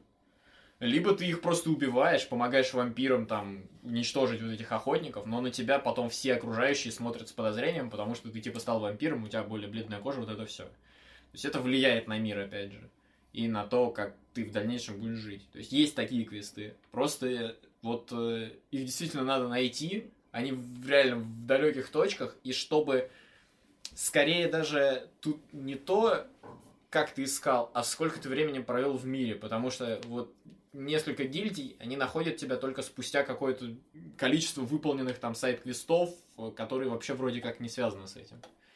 То есть здесь такое, надо именно погрузиться в мир, там жить типа вот этим героем, и тогда тебя найдут. А если э, разочароваться в пещерах, то да, там фиг что-то найдется. Или просто ходить по этим пещерам. Да. То есть, Нет, а приносит ли это какое-то геймплейное разнообразие? ну да, то есть если ты становишься этим оборотнем, то у тебя появляется способность превращаться в жесткого зверя, который там мочит это все. Если ты вампир, ты можешь высасывать и хилиться, или пить кровь людей, просто чуваков каких-нибудь. Детей нельзя убивать, кстати, в Скайриме. Так во всех играх беседки не забыть. Там есть такой бесячий ребенок, блин, вообще скотина. Э, Ну, то есть, тебе это что-то дает. Понятно? Ну, то есть, вот твое описание того, что вне зависимости от того, чем ты бьешь, ты все равно нажимаешь две кнопки. Ну, типа, много игр таких, где вот просто разные есть оружие, но э, суть не меняется. Ты убиваешь чем-то на дальнем расстоянии или на ближнем. Просто ты можешь э, получить удовольствие от того, как ты убиваешь. Ты типа вот ты можешь убивать либо просто мечом, найден. либо ты можешь убивать э, криком, типа разносить их в сторону, либо ты можешь там высасывать из них вот это все. То есть ты можешь от этого получить удовольствие. По крайней мере, мне интересно посмотреть на разные способы убийства. Так, но мне тоже есть немало чего сказать, на самом деле. Причем это пока только по геймплею Скайрима, а потом Никита дальше пойдет, походу. Да, Ну пос- там это, это самая большая А, претензия. хорошо. Постараюсь как-то более-менее сделать все емко и уместить все в не очень большое количество предложений. Первое... Ты не прав. Да. Второе. Никит, иди нахуй. Третье. Так, первое это пещеры. Давайте поговорим о типе пещер, которые есть в Скайриме и данжей. То есть, Зачем? Давай, давай, давай. Нет, э, говори, типа, ладно, просто странный вопрос, зачем? Мы вроде... Ну, что ты хочешь? Юра хочет. Ну, э, хорошо, говорите хорошо, хорошо. Пещера это что? Это метафора. Да, это мы знаем. Скорее всего, как я сейчас думал, пока слушал вас, пещеры, я так понимаю, данжи в Скайриме делятся на три типа. Первый – данжи-пустышки, в которых нету вообще ничего, ты просто можешь подойти и загриндить его. То есть, проходя данж, ты получаешь предметики, Ну да, золото, убиваешь противников, их возможно, в лутаешь. конце крик дополнительный. Второй вид пещер – это пещеры с э, небольшим квестом. То есть э, эти пещеры могут а, вначале тебе активировать какой-то квест, не совсем, может быть, ну, нет, А, просто какой-то квест активировать, потом а, тебе чувак в таверне может сказать, что вот, иди зачисти эту пещеру, то есть как бы квест зачистить пещеру, но как бы в этом смысла особо его и Да, нет. там, добудь мне травы или какие-то чуваки там Пойди себе, принеси, что я писал. Да, э, пойди принеси. Лесорубы хотели себе отжать пещеру, которую заняли бандиты. Надо То было... есть- Можно было, кстати, с бандитами договориться или убить их. Там тоже, типа, варианты разные. Вот, да, действительно. Кстати, вот насчет этого, ты был в башне Фаухейм, а, две башни, соединенных там мостом. был. Там, короче, к тебе подходит девушка изначально, есть, ну, просто у вас там пиздиловка началась вначале, поэтому тебе не повезло. Она подходит и говорит, типа, за проход надо платить. Ты мог заплатить ей, ты мог убедить, что не надо платить, ты мог просто запиздить ее, мог просто убежать, и она бы тебе ничего не сделала. То есть вариаций много было. Ой, я так случайно в тюрьму в Скайриме попал. Это что? Это где? Ну, Это то, где ты Это в каждом важно. прохождении вот туда заходишь? Да. А, все понял. это есть те Ко башни. мне пришел, короче, оха- э, этот стражник, и я такой, типа, ну, он просто, мне кажется, я знаю твое лицо. Я ему ответил, типа, ну, возможно. И мне появляется надпись, типа, вы помещены в тюрьму. Как это выглядело у меня? Я, э, я услышал от э, э, Юрия, значит, что это какое-то очень интересное место. Э, точнее, нет, что Юра каждый, каждую свою, значит, э, сессию игры в Skyrim, э, каждое свое прохождение посещает это замечательное место и что там делает. Но я, естественно, не мог это пропустить. Решил туда пойти. Я прихожу к этим башням, там стоит, значит, женщина. Мне говорят, ну поговори с женщиной. Я поворачиваюсь, жму Е, у меня не вылезает, ни- никакого диалога не происходит, ничего, она просто поворачивается, достает топор и начинает меня бить. А вообще не совсем так все было. Так и было. Ну, я видел, как было. Я тоже видел. Ты заш... Ну, во-первых, к этой башне надо подходить... Блин, просто это отдельная тема, не хотелось бы сейчас... Рас... Ладно, давай быстренько. Короче, к ней надо подходить через дорогу. Типа, все нормальные люди идут к ней через дорогу. Так я подошел через дорогу. Ты залез с другого берега, переплыв, загрев пар- параллельно людей, которые были вверху, но там, короче, кто-то загрелся на что-то. Я не помню точно на что. Может быть, на какого-то дракона. Короче, ты сделал триггер агро. Потом подошел к ней, и так как весь данж был сагрен, она сагрилась моментально на тебя. Потому что ты должен не подходить не через жопу. Ты помнишь, что ты подходил с горы, Да, переплывая это, это я помню, это правда. Вот этим самым ты активировал триггер. Окей. Вот. Поэтому, типа, для тебя это было совершенно другое место. Но это не суть. Вот. Третий вид данжей в Скариме – это важные данжи, например, сюжетные или данжи, которые влияют на какие-то крупные квесты, по типу того, что ты проходил в Интерхолде. То есть, помнишь ту пещеру, где ты ходил и не понимал, надел амулет, Да. вот. Ты бы не смог пройти дальше, если просто пришел этот данж. Ты не смог бы его пройти, потому что там квестовый барьер бы стоял, Да-да-да, и там чисто все, типа блокировка, идешь нахуй. Вот это тр- третий тип данжа, и он самый пиздец скучный, если на него наткнуться по приколу, как ты вышел бы из Хелгена, пошел бы налево на него наткнулся. Ты бы ничего там не сделал просто. Ты расстроенный бы вышел. Вот. Дальше, как... а, Как из пещеры. как понять, какая это пещера, типа, надо ли мне туда идти, там, типа, насколько там интересно будет? Ответ достаточно, на самом деле, простой. Ты можешь играть в Скайриме только от квестов. Ну да, ты не просто идешь в пещеру рандомную, ты сначала ходишь по тавернам и говоришь с людьми, если тебя отправляют в пещеру, ты читаешь, что за квест, ну, типа, зачем отправляют в пещеру. Если пойди принеси, то можно нахер не идти, а если там что-то произошло, то можно, в принципе, исходить. То есть, как логичнее было бы проходить Скайрим, у тебя есть основной таймлайн, это сюжет главный. Постепенно продвигаешься по нему, ты доходишь до какой-то станционарной точки, например, новый город. Отбираешь много квестов в этом городе, а потом разветвляешься... встречаешь разных людей, ну, то есть ты вот заходишь даже в тот Винтерхолл, ты сразу Давайте встречаешь... с первого э, самого, в Ривервуд. В Ривервуд, да. Тоже там чуваки разные просят э, всяких э, выполнить задания, они у тебя появляются. Но я бы сказал больше про Интерхолл, потому что сразу Ну, встречаешь две фракции, которые типа борются между собой, ты можешь в это влиться. Там еще, ну, вот... Да, да. Не, нет, не Винтерхолд. Это... Сероподроды где? А, Седобороды. Серо... Ну, эти... Седобородые. гр- Грей... Бирдс. Седобородые. Нет, нет, не серо... Братья Буря? Да, нет. Ну, Такой короче, Грей- Грей- в одном городе Силентьют, две Виндхельм. фракции, э, которые типа... А, где... Вайтран. Вайтран, Вайтран, да, Вайтран, господи. конечно. Ну, первый город, короче, да, основной. Ну да. Вот там эти две фракции. Ты можешь в это уже влиться. В том же Вайтране опять вот эта кузница находится. Там тоже интересно. То есть ты встречаешь сразу много разных людей, у которых есть э, квесты, но в то же время ты идешь по основному. Почему я на тебя очень сильно злился, что ты не проверил город, тот же Вайтран, тот же Ривервуд? Ты вроде говоришь, что ты любишь защищать локацию на 100%. Да. В этом городе ты ничего такого не делал. К сожалению, в Скайриме Там нет нету- обозначения нету 100% щ- или нет. Это правда. Ну. Ты, ты не можешь понять, все ли ты узнал. Это правда, но Некит даже не постарался пристремиться. Я, по- я поговорил там с какими-то неписями, все, что они мне говорю, а ты хочешь у меня что-то Давай купить? сейчас вот без этого. Что я рассказываю сейчас. А, ладно. Хорошо. Вот. Ты, когда пришел в город, ты его, ну, откровенно говоря, не изучил. Да, ты мне говорил, что я не хочу заходить в рандомные дома, потому что это глупо и нелогично, но поговорить с NPC, например, в таверне там, Потому что тот же бармен, у него есть три опции диалога, которые открывают дополнительный квест. Это что слышно в после- последнее время, где я могу научиться магии, и еще третье что-то, как говорилось. Вот, Попу мыл. да. Нифига себе. Потом, А Что это за квест активирует? А там в том же. Вайтране, типа, ты знал, что у тебя есть основной квест, но ты познакомился с э, брат... с, с братством... Братством Стали, по-моему, они так зовут. Это из э, Fallout. Блять, сейчас. Ну, какие Э, чемпионы они там называются по-английски. Содру... Не содружество, боже. А чё они? кто? Соратники, во, боже. А, да. Соратники. Это те пацаны, которым ты принес меч. Ну, я помню. Вот. Вот это люди, оборотни. Ты когда проходишь их квест, там у тебя будет и выбор, и ты проходишь квест, у тебя там рассказывается постепенно, кто они такие, в чем минус их говоря. Причем ты, ну, типа, ты узнаешь, что они оборотни, просто потому что вас кто-то запер ловушку, и чел был вынужден превратиться Да, в оборотня, да. чтобы, типа, освободить И в себя и конце тебя. самое крутое, что ты мог получить, это возможность превращаться в оборотня. Это отдельная моделька, отдельное дерево прокачки. А, там есть...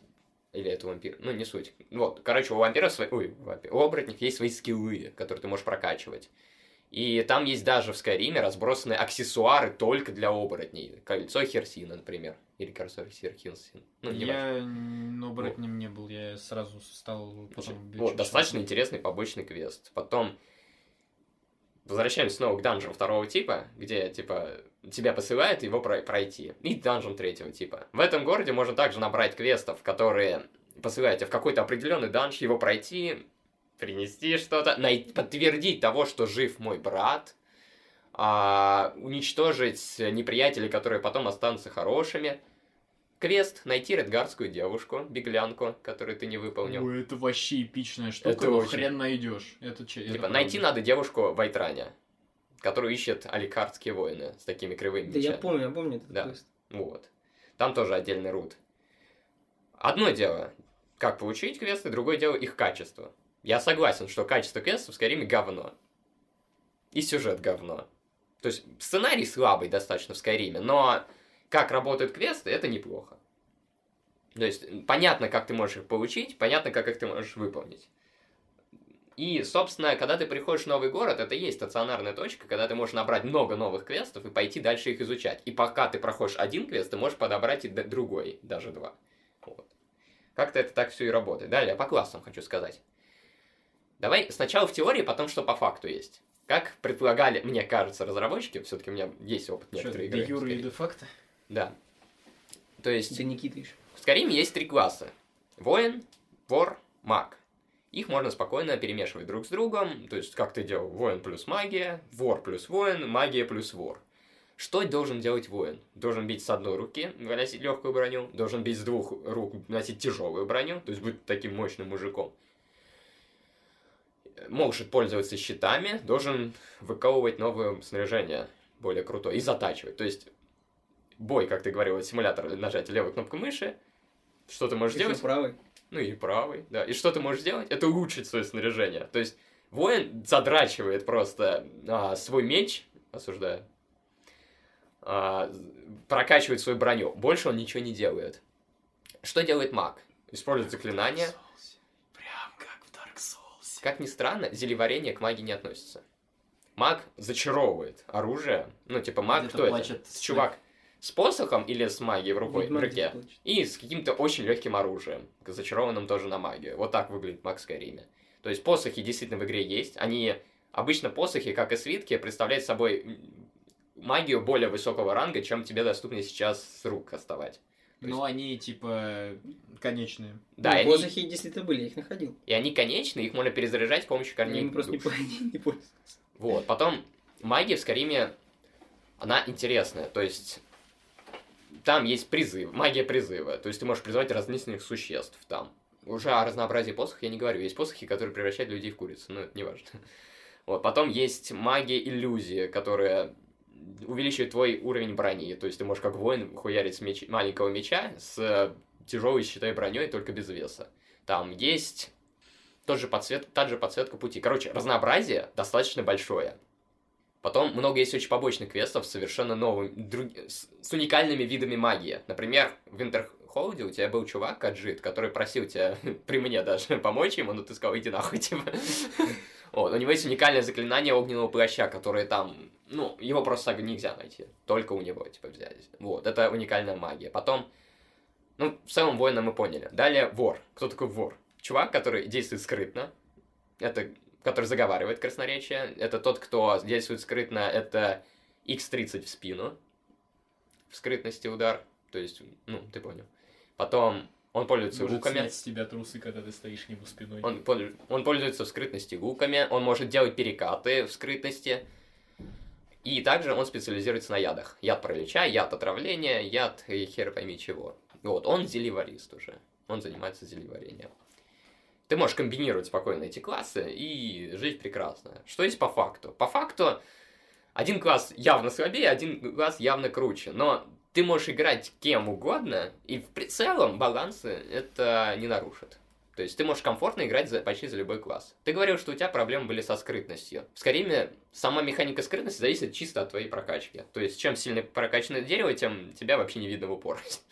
И прокачка скрытности, она влияет на дэмэдж в скрытности. То есть, в основном для этого она и нужна. Только чтобы выносить огромные числа. Вот, говорю, x30 в спину урон.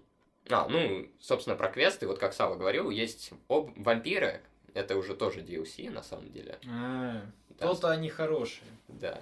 То есть у тебя есть две огромные фракции, это вампиры и люди, которые борются с вампирами. Вначале тебе надо выбрать, за кого ты хочешь играть, и ты проходишь полностью рут. То есть в одном руте у тебя Ну, там ты, ты кстати, играешь в какой-то момент можешь перекинуться. Я, кстати, не уверен, только, по-моему, в начале. Ну, это уже, ну, не прям начало. То есть ты, если выбрал за Может, только борцов с вампирами, ты встречаешь вампиров, ты можешь стать вампиром. А, в начале потом- игры ты сто процентов должен стать борцом за вампиров. Потому что ты встречаешь Дорака в Рифтоне, и он тебе Да, говорит, да, привыкай ты к нам.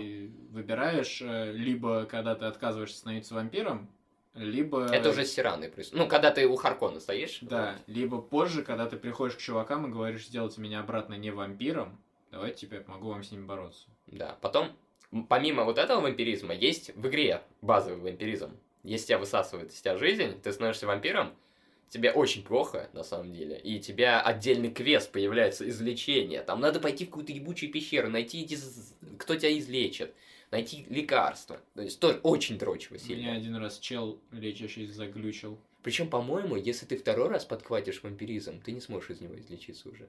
Ну, я не уверен в этом.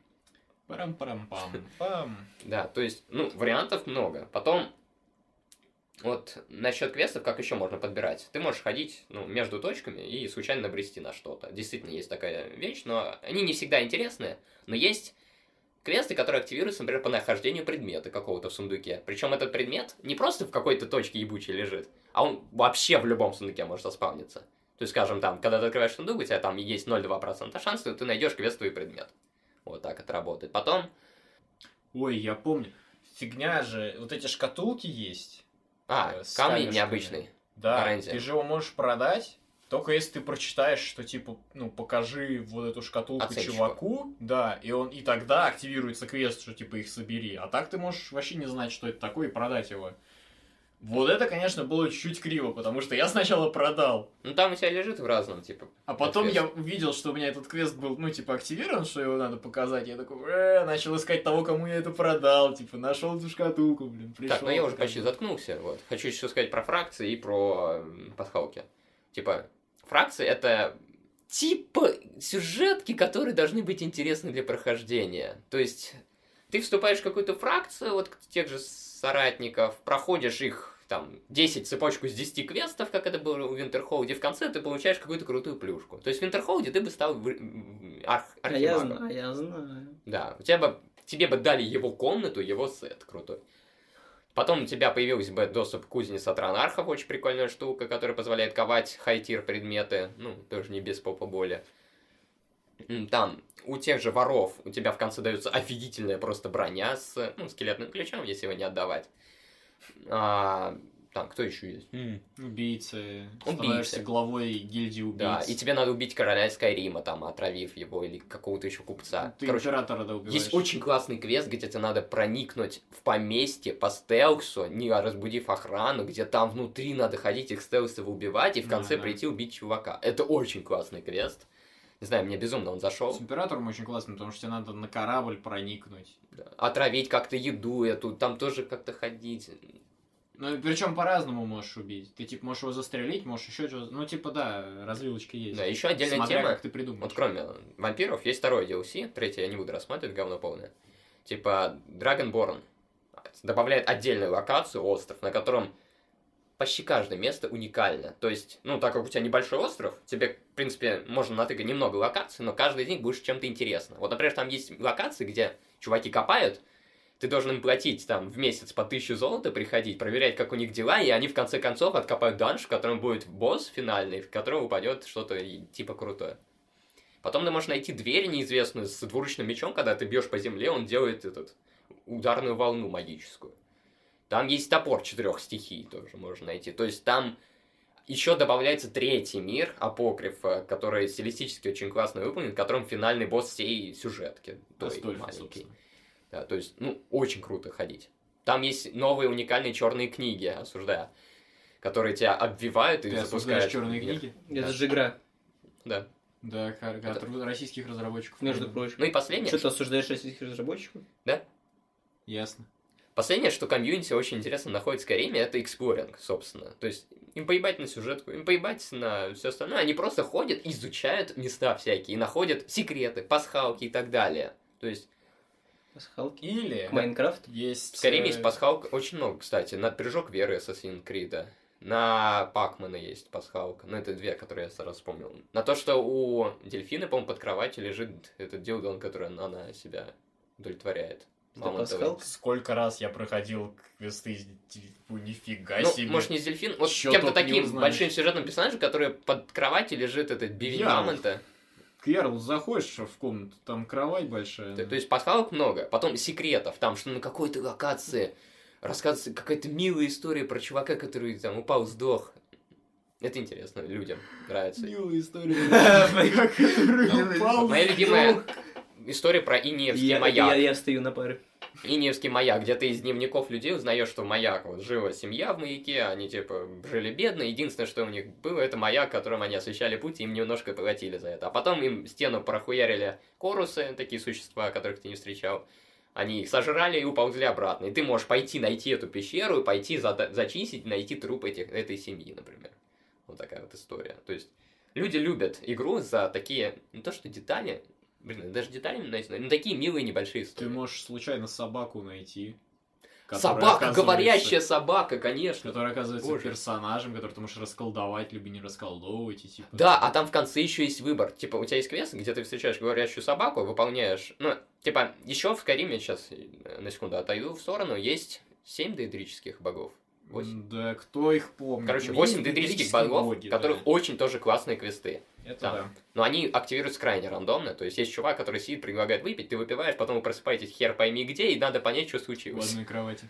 Вот, а потом ты узнаешь, что он э, король здоровья. дейдрический, который тебе дает там уникальный предмет розу сангвин, например. Ну, не суть. Вот собаку, когда ты с ней общаешься, ты понимаешь, что собака это заколдованный мужик, он, по-моему, хотел вернуться к жизни, и ты можешь убить собаку, получить один артефакт, а можешь не убивать собаку, получить другой артефакт. То есть, ну, тоже вроде есть выбор. И таких квестов немало. То есть, они не просто приди и принеси, а... Ну, они, конечно же, содержат в себе эти детали, но они обоснованы, скажем Ну, так. ты там выбор делаешь. Это интересно. То Ну, плюс есть- что-то необычное. Опять же, говорящая собака, вроде необычная. Потом, там, корона какого-то... Ну, понимаешь, э, вот э, есть ситуации, когда ты совершаешь какое-то действие в квесте, там, убиваешь или наоборот помиловал, это типа привлекает внимание там какого-нибудь доэдрического князя, бога, и потом э, тебе активируется другой квест. А если бы ты там сделал по-другому, он бы не активировался. Но ты вообще об этом не знал. Ну, вот проблема находить такие квесты. Ну, Я заметил. Ну, то есть, да, здесь в Скайриме надо набраться большим терпением я, и... я бы хотел, наверное, посмотреть все такие крутые квесты, посмотреть, как они активируются. Если они активируются эксплорингом городов, то это... Да, прикольно. Есть, кстати, меч, который... Если ты убиваешь своих напарников, он, становится, он повышает свой дэмэдж. Из, в принципе, союзников. Тоже геймплейно интересная Ну, штука. кстати, изи. И кто-то проходит, типа, набирая себе соратников, Да, потом да, убивая их. Нанимаешь Тем самым бафай меч. Чем тебе нестандартное прохождение? Не нестандартное. Ну, это, это никак не... То есть ты просто... Тебе вместо 10 ударов нужно 5 ударов. Да. К Ну, сожалению, это так, да. Ну, то есть это... я не вижу в этом Ну это- а чё? А назови- Ну, короче, я вот, вот сейчас скажу. А, Значит, Пример я вот сейчас вот обратный. узнал очень много нового об игре, доселе мне неизвестного. Вот, опять же, возвращаясь к примеру, значит, Ведьмака и Диусекса. Где это все в начале игры? Неужели так сложно, условно, не знаю, вот первый там, окей, я понял, что эксплоринг, я это не понимаю, но я как бы допускаю, что это не какое-то истина в последней инстанции, что есть люди, которым интересно вот шататься и смотреть. Ну вот, я, например, немножко не такой. Вот что мешает, там, не знаю, первые там три часа или два часа, сколько-то сделать заскриптованными, таким вот сказать, иди туда, типа ты, например, у тебя вот чисто коридор какой-то, может быть широкий, но типа коридор, повести тебя по каким-то рельсам, показать тебе, смотри, у нас есть то, у нас есть все, смотри сайт-квест, смотри сюда, смотри механика хопа так, механика хопа так. И вот уже со всеми этими знаниями, вот тебе мир. Вот как в Ведьмаке есть вот эта стартовая локация, да, где ты пока Грифона не убьешь, ты вот не пойдешь во весь мир, да, то есть ты там, у тебя потом только открывается там скеллиги, вот это все, Но реально... там все равно есть сайт-квесты. Вот, и там, там есть сайт, ну, тебя по ним ведут. Вот, например, вот опять же, тебе для этого Грифона нужно, по-моему, какую-то травку собрать, да? Но это не сайт-квесты. это Подожди, как нет, нет, нет, подожди, да, это по, по основному сюжету. Тебе нужно собрать травку, ты приходишь к травнице, она говорит, да, чтобы найти э, траву для Грифона, иди туда. Но вдруг ты хочешь мне помочь, А, да, у меня девушка там умирает. здесь умирает, можешь сходить посмотри. Вот. То есть вроде как и сайт-квест, но нормально представленный. И при этом нормально. То есть это как раз пример хорошего сайт-квеста, а не такого супер дебильного. То, что ты учишься там, это по сути введение целое в механику там варки эликсиров. Ну, или ты можешь э, подойти э, просто к стенду, набрать квестов и идти не по заданию. В Скариме то же самое. В Скариме, если ты сначала пойдешь, хотя бы как только ты вышел после дракона, нормальный человек бы сразу побежал в Вайтран. Вот если бы ты добежал до Вайтрана сразу и вот это все получил, типа чуть-чуть прошел по сюжету, стал вот этим вот избранным с э, драконьими криками, у тебя сразу открывается достаточно много интересных э, сайт-квестов. Кстати, хочу вот тут спа- ставить свою речь. Как обычно проходит. Чисто статистический игрок Скарим, он идет в Ривервуд, чисто по дороге. Там берет квест на Золотой Коготь, и сначала идет Ветреный Пик, а потом Вайтран. Поэтому он приходит Вайтран уже с камнем драконов. Нифига. Ну, Я потому что там в лавке торговцев единственного он говорит, мне нужен коготь, блядь, принеси мне его. То есть он даже не так говорит, он, по-моему, говорит, типа, он ты заходишь в здание первый раз, ну, типа, ты только зашел в Ри- Риверу, там выполнил парочку своих дел, вот сказал, что Геродур, Гердруд, там, я э, спас твоего товарища, все, отъявись от меня, надо сходить в Вайтран. Потом ты заходишь в парочку домов, вот, заходишь к торговцу. Ты заходишь, и перед тобой картина, что он ссорится со своей сестрой. Типа, что у них что-то пропало, и что бандиты нас грабят, короче, ты заебала Да, меня, было- я было- было И такое. она хочет сама пойти туда. Ты подходишь к нему, он говорит, да, покупай, правда, не обращай внимания на мою сестру. Ты можешь спросить, типа, что у вас не так? Он говорит, пиздец, опять ограбили воры, забрали коготь. Моя сестра ебанулась, хочет пойти туда. Ты можешь предложить, давай я схожу туда. А потом подходит тебе сестра, говорит, давай я тебя провожу до поворота и расскажу, куда идти. И вы выходите, она доходит там до моста, говорит, вон иди туда, и ты идешь туда. Вот как работает квест. Ну, да, все, точка. Да, хорошо. Так, ладно. Вот, поэтому тут тоже есть какой-то вот сайт квестов. Как Ну, то есть. Э, Да, ты можешь... э, Ну, то есть, да, тебя не так насильно игра ведет первые 2-3 часа по ос- основному сюжету, чтобы ввести в игру, да, ты сразу, типа, выходишь, и вот у тебя гигантский открытый мир, иди куда хочешь, не обязательно идти по главному. Возможно, это минус, да, потому что человек может сразу потеряться, уйти не туда, игра говнище. Просто Ну, если- то есть, да, в Ведьмаке действительно достаточно много дается времени, чтобы ты вот, типа, посмотрел на вот эти обязательные и необязательные сайт-квесты, в Deus Ex тоже. Ну, то есть, вот в открытый мир вводится постепенно, а не вот так вот моментально, как с Карим. Это да, это правда. Если не ошибаюсь, когда ты вышел из Хелгена, скриптованной локации коридорной, ты сказал, бля, вы говорите, что крутой мир открытый Skyrim, пошли просто в эту сторону. И пошел так. Ну да, так я и сделал. Да, то есть ты, ну, изначально насильно был Возможно. уверен в том, что Да, крутая это проблема именно быть. в том, что, типа, мы сказали, что Это наша это ошибка, типа. крутой открытый мир. Просто обычный игрок, он не идет просто рандомно. Нет, обы... нет, неправда. Обычно в игре нету опции сразу уйти вот куда-то вот ровно в сторону. Параллельно просто сюжету. Никогда такого нет. Тебе обычно сначала говорят, смотри, то, все, механика, пятое, десятое, тебе тут и потом в Скайриме ты хоба. тоже. Неправда. Ты можешь сразу, вот я просто сразу пошел налево, Нет, ты и в Ведьмаке можешь просто сразу в лес уйти и драться с монстрами, которые ни, ни к чему не приведут. Как ты здесь за- Есть еще один нюанс, там достаточно пещеру. А важный. в Ведьмаке нет вот этого GPS-ника, который тебе постоянно черненьким что-то освещает. Смотри, слева У черненькое. тебя есть карта в Ведьмаке, где все время показывают, смотри, появился вопросик. Смотри, Они, по-моему, по дефолту отключены. Ну, это уже... Ну, допустим, но ты все равно ты видишь вот там типа монстр, ты с ним дерешься, и это ни к чему не приводит. Или ты в Скайриме заходишь в пещеру, и это Вот, хорошо, э, согласен. Но в чем прелесть? Вот, например, в Ведьмаке, да, там вот эти вопросики, это действительно в основном такая, ну, типа, фигня гринделка. То есть там, типа, э, лагерь бандитов номер 57, да, и то есть... приводит. Ну, больше, да, позволяет там какую-нибудь броню найти, но, еще что-нибудь. но ты заходишь в этот лагерь, там стоит, там, условно, 10 человек. Ты их разматываешь, ну, за, ну, за 3 минуты. Ну, за 5, прям, если ты на А, высоком я уровне понял. сложности. Мгм. Если ты в какой-то опять данж в Скайриме, этот данж не закончится за 5 минут. Так просто... Не за это же- 10. это же- Просто не в него за не надо 15. заходить. Это нет, Как- нет, как- надо, как надо, понять, что надо. в него не Это- надо заходить? Это просто прелесть именно типа такого, но относительно старого, старой ролевой игры. То есть, ну вот это вот э, ты же в обычной ролевке все время прикольно в какой-нибудь данж идешь, с кем дерешься. Это просто показано в 3D, и это не так прикольно выглядит, потому что ты не описываешь, или твой гейммастер не описывает это так сочно, как показывает эта игра. То есть ты там нарубал монстров, ничего не почувствовал, потому что нажимал на две кнопки. А если бы это, это проходил, типа, сам ты кидал этот гребаный кубик и говорил, что, типа, я, бля, ебашу мечом, нахуй, просто срубаю вам голову челу. Делаешь то же самое, просто тебе интереснее это играть, когда ты это у себя в воображении, а не в этом. Возможно, они в этом именно и обосрались, что они просто пытались как-то это показать в 3D. Я не хочу тебя обвинять в том, что ты неправильно играл, но Ну, смотри, а вы когда выходите из Хелгена с Рауфом, он говорит, что можете, раз- э, типа, или не с Рауфом, ну, с Рауфом, по-моему, он говорит, что все, мы вышли из Хелгена, красавчики, можем разделиться, помню, ты, по-моему, слышал это. Ну, он нет, он, он, по-моему, сам уходит просто. Он говорит, ну, пока я пошел. Ну, он Ну, идет такой, постепенно, но ты можешь с ним пойти. Можешь Ну, со не мной комперцем Короче, записаться. Мне да. кажется, что игра подразумевает собой, чтобы ты в начале до Ривервуда дошел, ну, сразу, и вместе с ним. Потому что, когда ты с ним идешь, вы доходите до камней хранителей, что объясняет механику камней. Помнишь три камня, которые стоят? Вот ты изначально, Ну. если бы с ним пошел вместе, вы бы дошли до них, он бы тебе рассказал, вот камни хранителей, их в Скайриме 13, ты можешь выбирать Он бы еще благословение, одно из них». прокомментировал твой выбор такой, хм, Да, да, ли- да. Либо типа, я так и знал, что ты там воин, либо такой, бля, не ожидал, что ты варюга или что-нибудь Потом такое. вы идете там скриптованные локации с волками.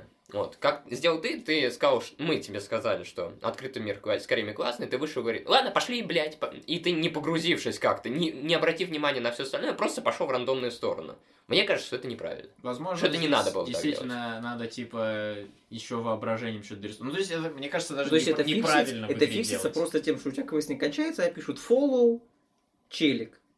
И, и ты как бы, а, ну у меня сейчас активный квест, не пойду. Туда пойду за челиком.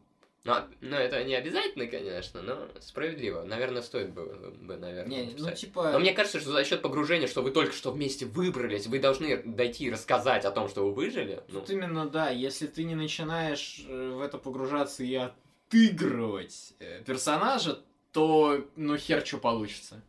Надо именно, да, вот типа так. Ну, это, возможно, косяк именно чуваков. Потому что у тебя не прописан характер твоего персонажа, ты его делаешь сам, а это не всегда прикольно в начале игры. опять же, сколько видосов есть я у не Ведьмака смотрел, есть характер свой. сколько летсплеев я не смотрел, Это правда. все делают так. Ну, я уже потом начал изощряться, я уже немного изменил свой маршрут, но основное, что все идут сначала в Ривервуд. Можно проверить мою теорию. Вообще, там же можно в разные входы побежать. То есть можно побежать за этим чуваком, а можно побежать за другим чуваком в Хелгене. Да. да. но ничего не изменится. Ну, ты У вас просто будут разные город. дома и разные люди. Да. То есть, если ты побежал за тем, бы у тебя кузнец, который, помнишь, в Ривервуде при входе слева? Ну.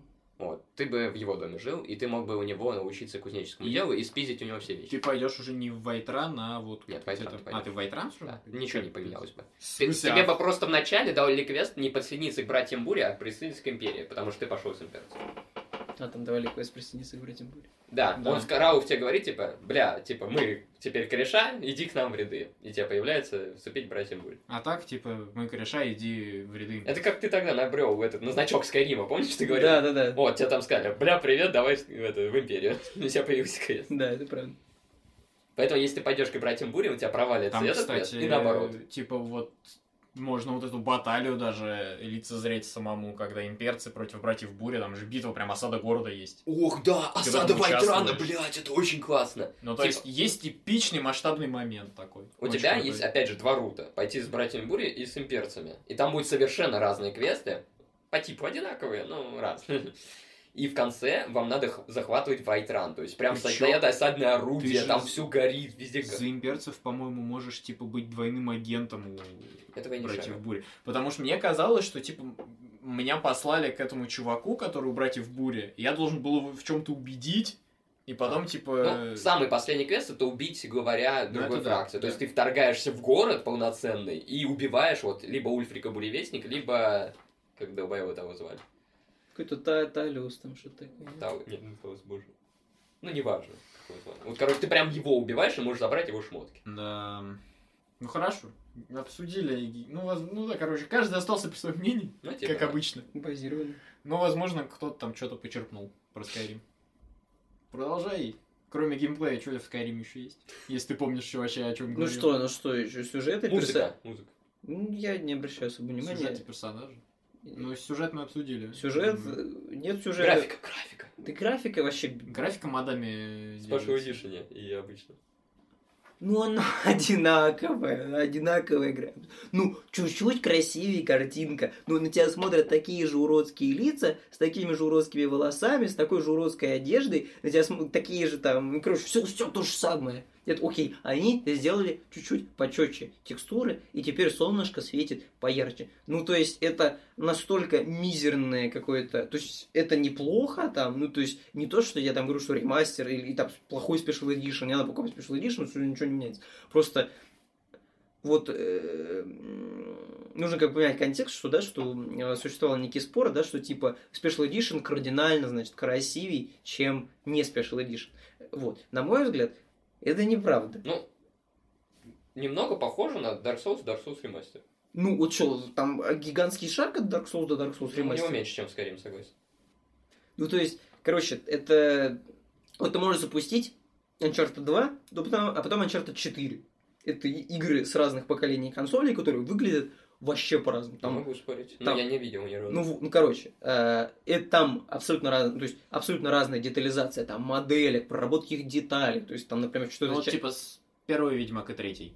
Мы не говорим, что Special Edition это другая игра, нового совершенно уровня. Это, ну, как ремастер, считай. Upscale, скорее Ну, даже. да, больше. Нет, вот есть ремастер, типа, от Крэша Бандикута с PlayStation 1 на Что, PlayStation это 4. Тебе не нравится слово это? кардинально, короче. Что кардинально от меня Да, отличается. да, да. Хорошо, мы убираем слово кардинально. Вопросов Bandicoot больше не нет. ремейк, это именно ремастер. Не, там все то же самое, А.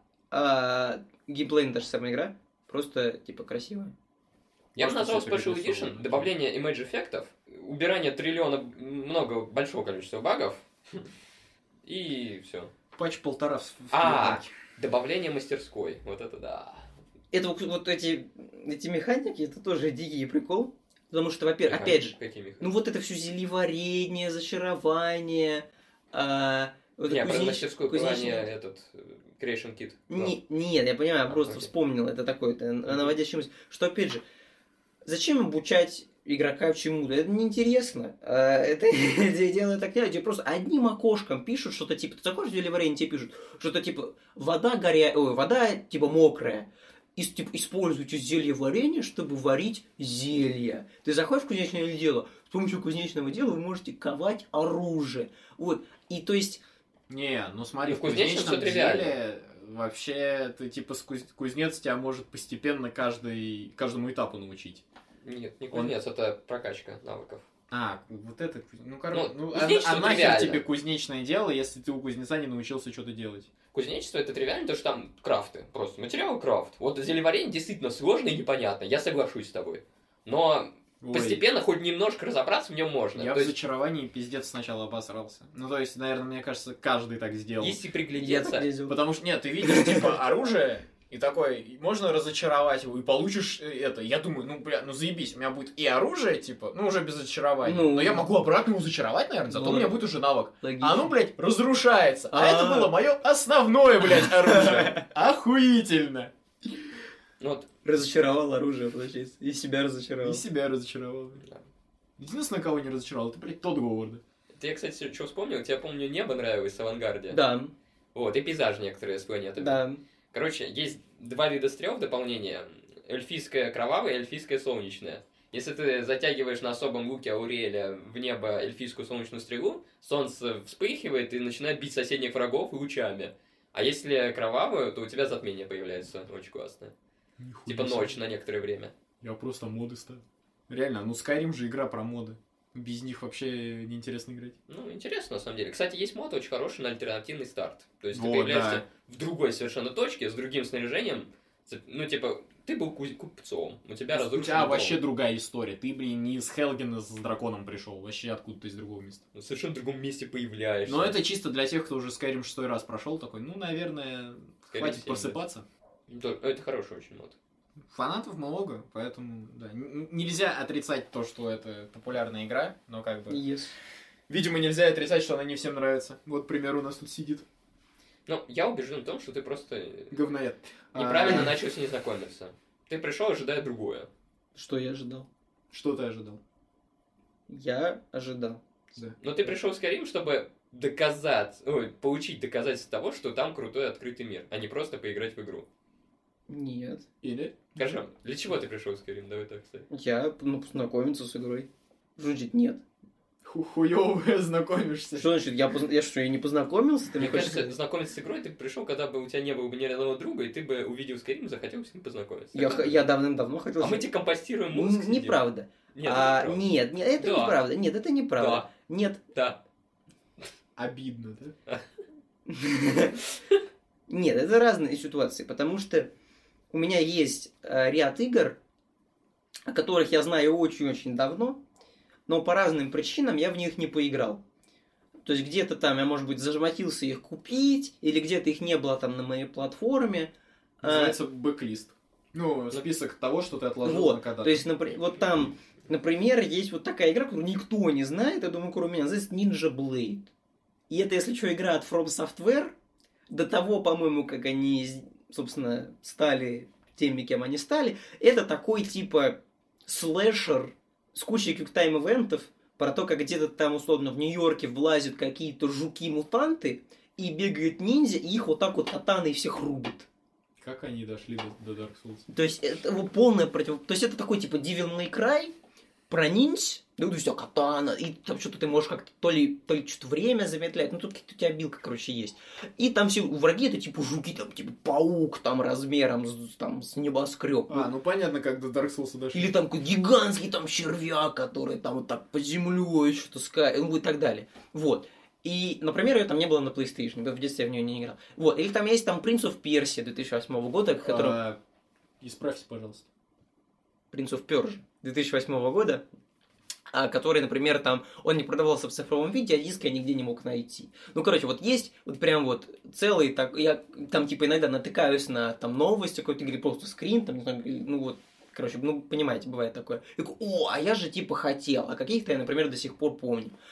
И Skyrim было одной из таких игр, я о нем знаю, с, типа с момента релиза. То есть, с 2000 я вот в 2011 году, я уже знал, что есть такая игра Skyrim, что, что она из себя примерно представляет, то есть не какое-то там, вот, там, не знаю, опять же, наверняка у каждого есть игра, от которой он только слово знает, ну, название, типа, и, то есть, это вообще, это шутер, там, третье лицо, первое, это, это экшен, что это, вот. Нет, я вот четко знал, такой, ага, вот у меня там такой-то мир, у меня драконы, у меня крики, у меня магия, у меня оружие, и Поэтому, и это была как раз одна из тех игр, которые такой, ну на, типа, это веха какая-никакая в истории игровой индустрии, надо с ней познакомиться. Поэтому вот это вот а, упрекание в том, что это типа мне просто, значит, накапали на мозг, что Skyrim великолепная игра, и в ней, более того, что-то там, какой-то гигаэлемент, и поэтому с ней надо познакомиться, и это неправда.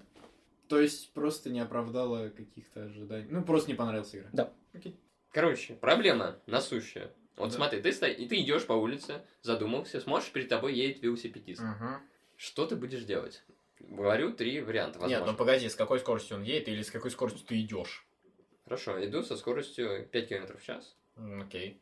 Вот, он едет со скоростью 20. Ну, то есть, он очень быстро от Ну, тебя достаточно уехал. быстро едет.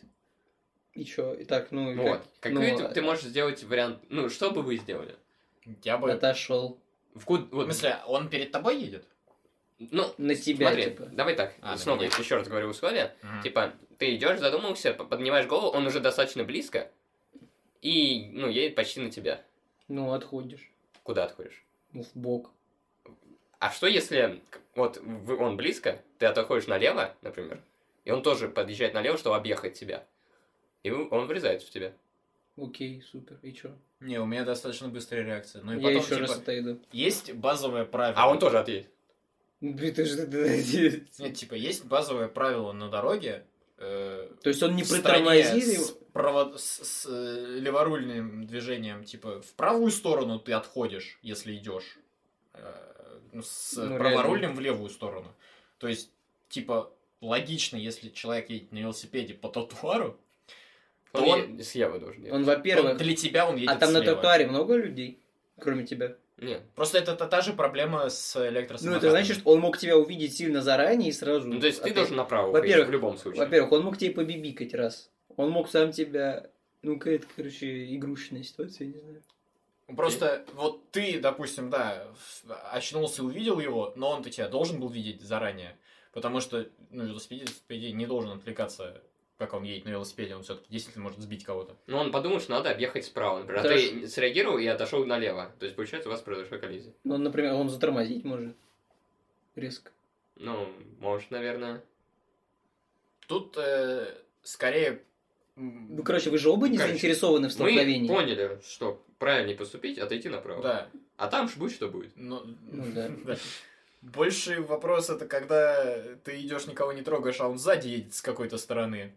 Если ты в какой-то момент э, решишь, что тебе надо сдвинуться, чтобы он проехал, вот тут может Жиза, возникнуть, жиза, да? возникнуть Ты опасность. мне рассказывал историю про электросамокат, по-моему, такие. Да это капец. Э, Нет, про электросамокат это вообще прикол. То есть, э, велосипедист, наверное, те же проблемы. Вот ты едешь, да? И вот дорога достаточно широкая, по ней могут пройти три человека. Вот прям рядом с собой. Едешь ты на электросамокате сбоку. Вот, типа, чтобы никому не мешать. И на тебя идет вот это вот трое человек, просто рядом друг с другом. Они, блядь, даже не знакомы. Они просто идут друг рядом, э, и никто из них, сука, не пошевелится. Я еду на электросамокате, у меня скорость, типа, 15 километров в час. Ну, то есть, больно будет им. Из них никто не пытается сдвинуться вообще. Я уже подъезжаю к ним на доста- на достаточно близкое расстояние, вообще не дергаются. Я Мне приходится- скорость. не, мне приходится тормозить, с- с- типа экстренно слезать с электросамоката и ждать, пока они, сука, мимо меня пройдут. Потому что они просто не могут пошевелиться. Вот, вот это действительно проблема. А велосипедисты, сука, на своей скорости могут даже не успеть затормозить. Или там побибикать, чуваки вообще не среагируют. Есть еще одна ситуация, когда очень узкая дорога, слева идут, ну, ладно, справа идут, как полагается, люди. Нет, блядь, точнее, слева идут люди, ты едешь справа. Ну, казалось бы, ситуация тривиальная. У левого человека есть ребенок, который Да. любит «Хопа!» Дети тоже, да. Они просто выскакивают рандомно. Особенно. Их нельзя контролировать. Поэтому, смотри, э, как, какая схема поведения должна быть у того, кто на электросамокате или на велосипеде? Когда он подъезжает к, к людям, даже если, типа, люди объективно их видят, знают, что, типа, ты едешь вот с этой стороны, они идут с той стороны, тебе все равно надо притормозить. Ну, это надо- как э, в случае автоаварии, ну, типа, когда водитель врезается в пешехода, даже если пешеход переходил на красный, все равно надо водитель. Ну, здесь, кстати, чувака на электросамокате приравнивают к пешеходу. Поэтому непонятно, кто будет виноват. А, Потому что, типа, да, а, обязательно надо притормозить, потому что хрен знает, что в голове у человека может произойти. Вот, э, возможно, это отсутствие какого-то базового воспитания правил дорожного движения. Типа в школах, может, его и учат, но как-то, видимо, скучно и неинтересно, потому что люди вообще не Прямо задумываются. как в Elder Scrolls. Что? Ну, бывает иногда даже, ну, я, конечно, не хочу это оправдывать, но бывает человек задумался. То есть он идет, ну, погрузился в себя. Если он задумался, он не будет дергаться. И ты сможешь спокойно замедлившись Нет, его когда ты объехать. приближишься к нему почти в упор, он, типа, выйдет из транса и вза- хочет моментально сделать маневр уклонения. И он может уклониться туда, Это куда возможно. поедешь Именно для этого надо притормаживать. Ты с- видишь человека, Или позвонить, позвонить чтобы он вышел из транса. заранее тогда. Ну да, да, да, Да. понятно. Потому что он дернуться может. А он может не услышать твой звон. В этом тоже проблема. Поэтому в Наушников любом идёт. случае надо типа позвонить и Ну да, замедлиться. да, да. И вот это очень большая проблема и для автомобилистов, потому что пешеходы э, после вот принятия закона, как раз, что по пешеходному переходу идешь все, ты типа всегда прав, это полная смерть э, для Пешехода. некоторых людей, да, потому что, ну то есть, э, они не учитывают никаких э, других факторов. Например, та же зима и дорога, ну она обледенелая. А только по пешеходному, да? Или в любом месте? по пешеходному. В любом месте это типа пе- переход в неположенном месте, это его могут считать. Даже если зебра стерта или не видна, Нет, если зебра там номинально присутствует, ну, подо льдом. то это пешеходный переход. И А, ну там знак стоит, прав. наверное, Ну, если- Там всегда предупреждающий знак есть. Просто проблема в том, что типа машина, у машины тормозной путь гораздо больше. И даже если она на 60 километрах едет и начинает тормозить, но все равно человеку при- принесет э, неудобство, если он попрется по пешеходному переходу прям под колеса. Ну, то есть так делать нельзя. Но так очень часто люди делают. Даже если вот машина типа несется, ну, э, раньше, как бы, ты посмотрел налево, видишь машину, ты подождал, пока она проехала, ну, или поток проехал, ты перешел спокойно.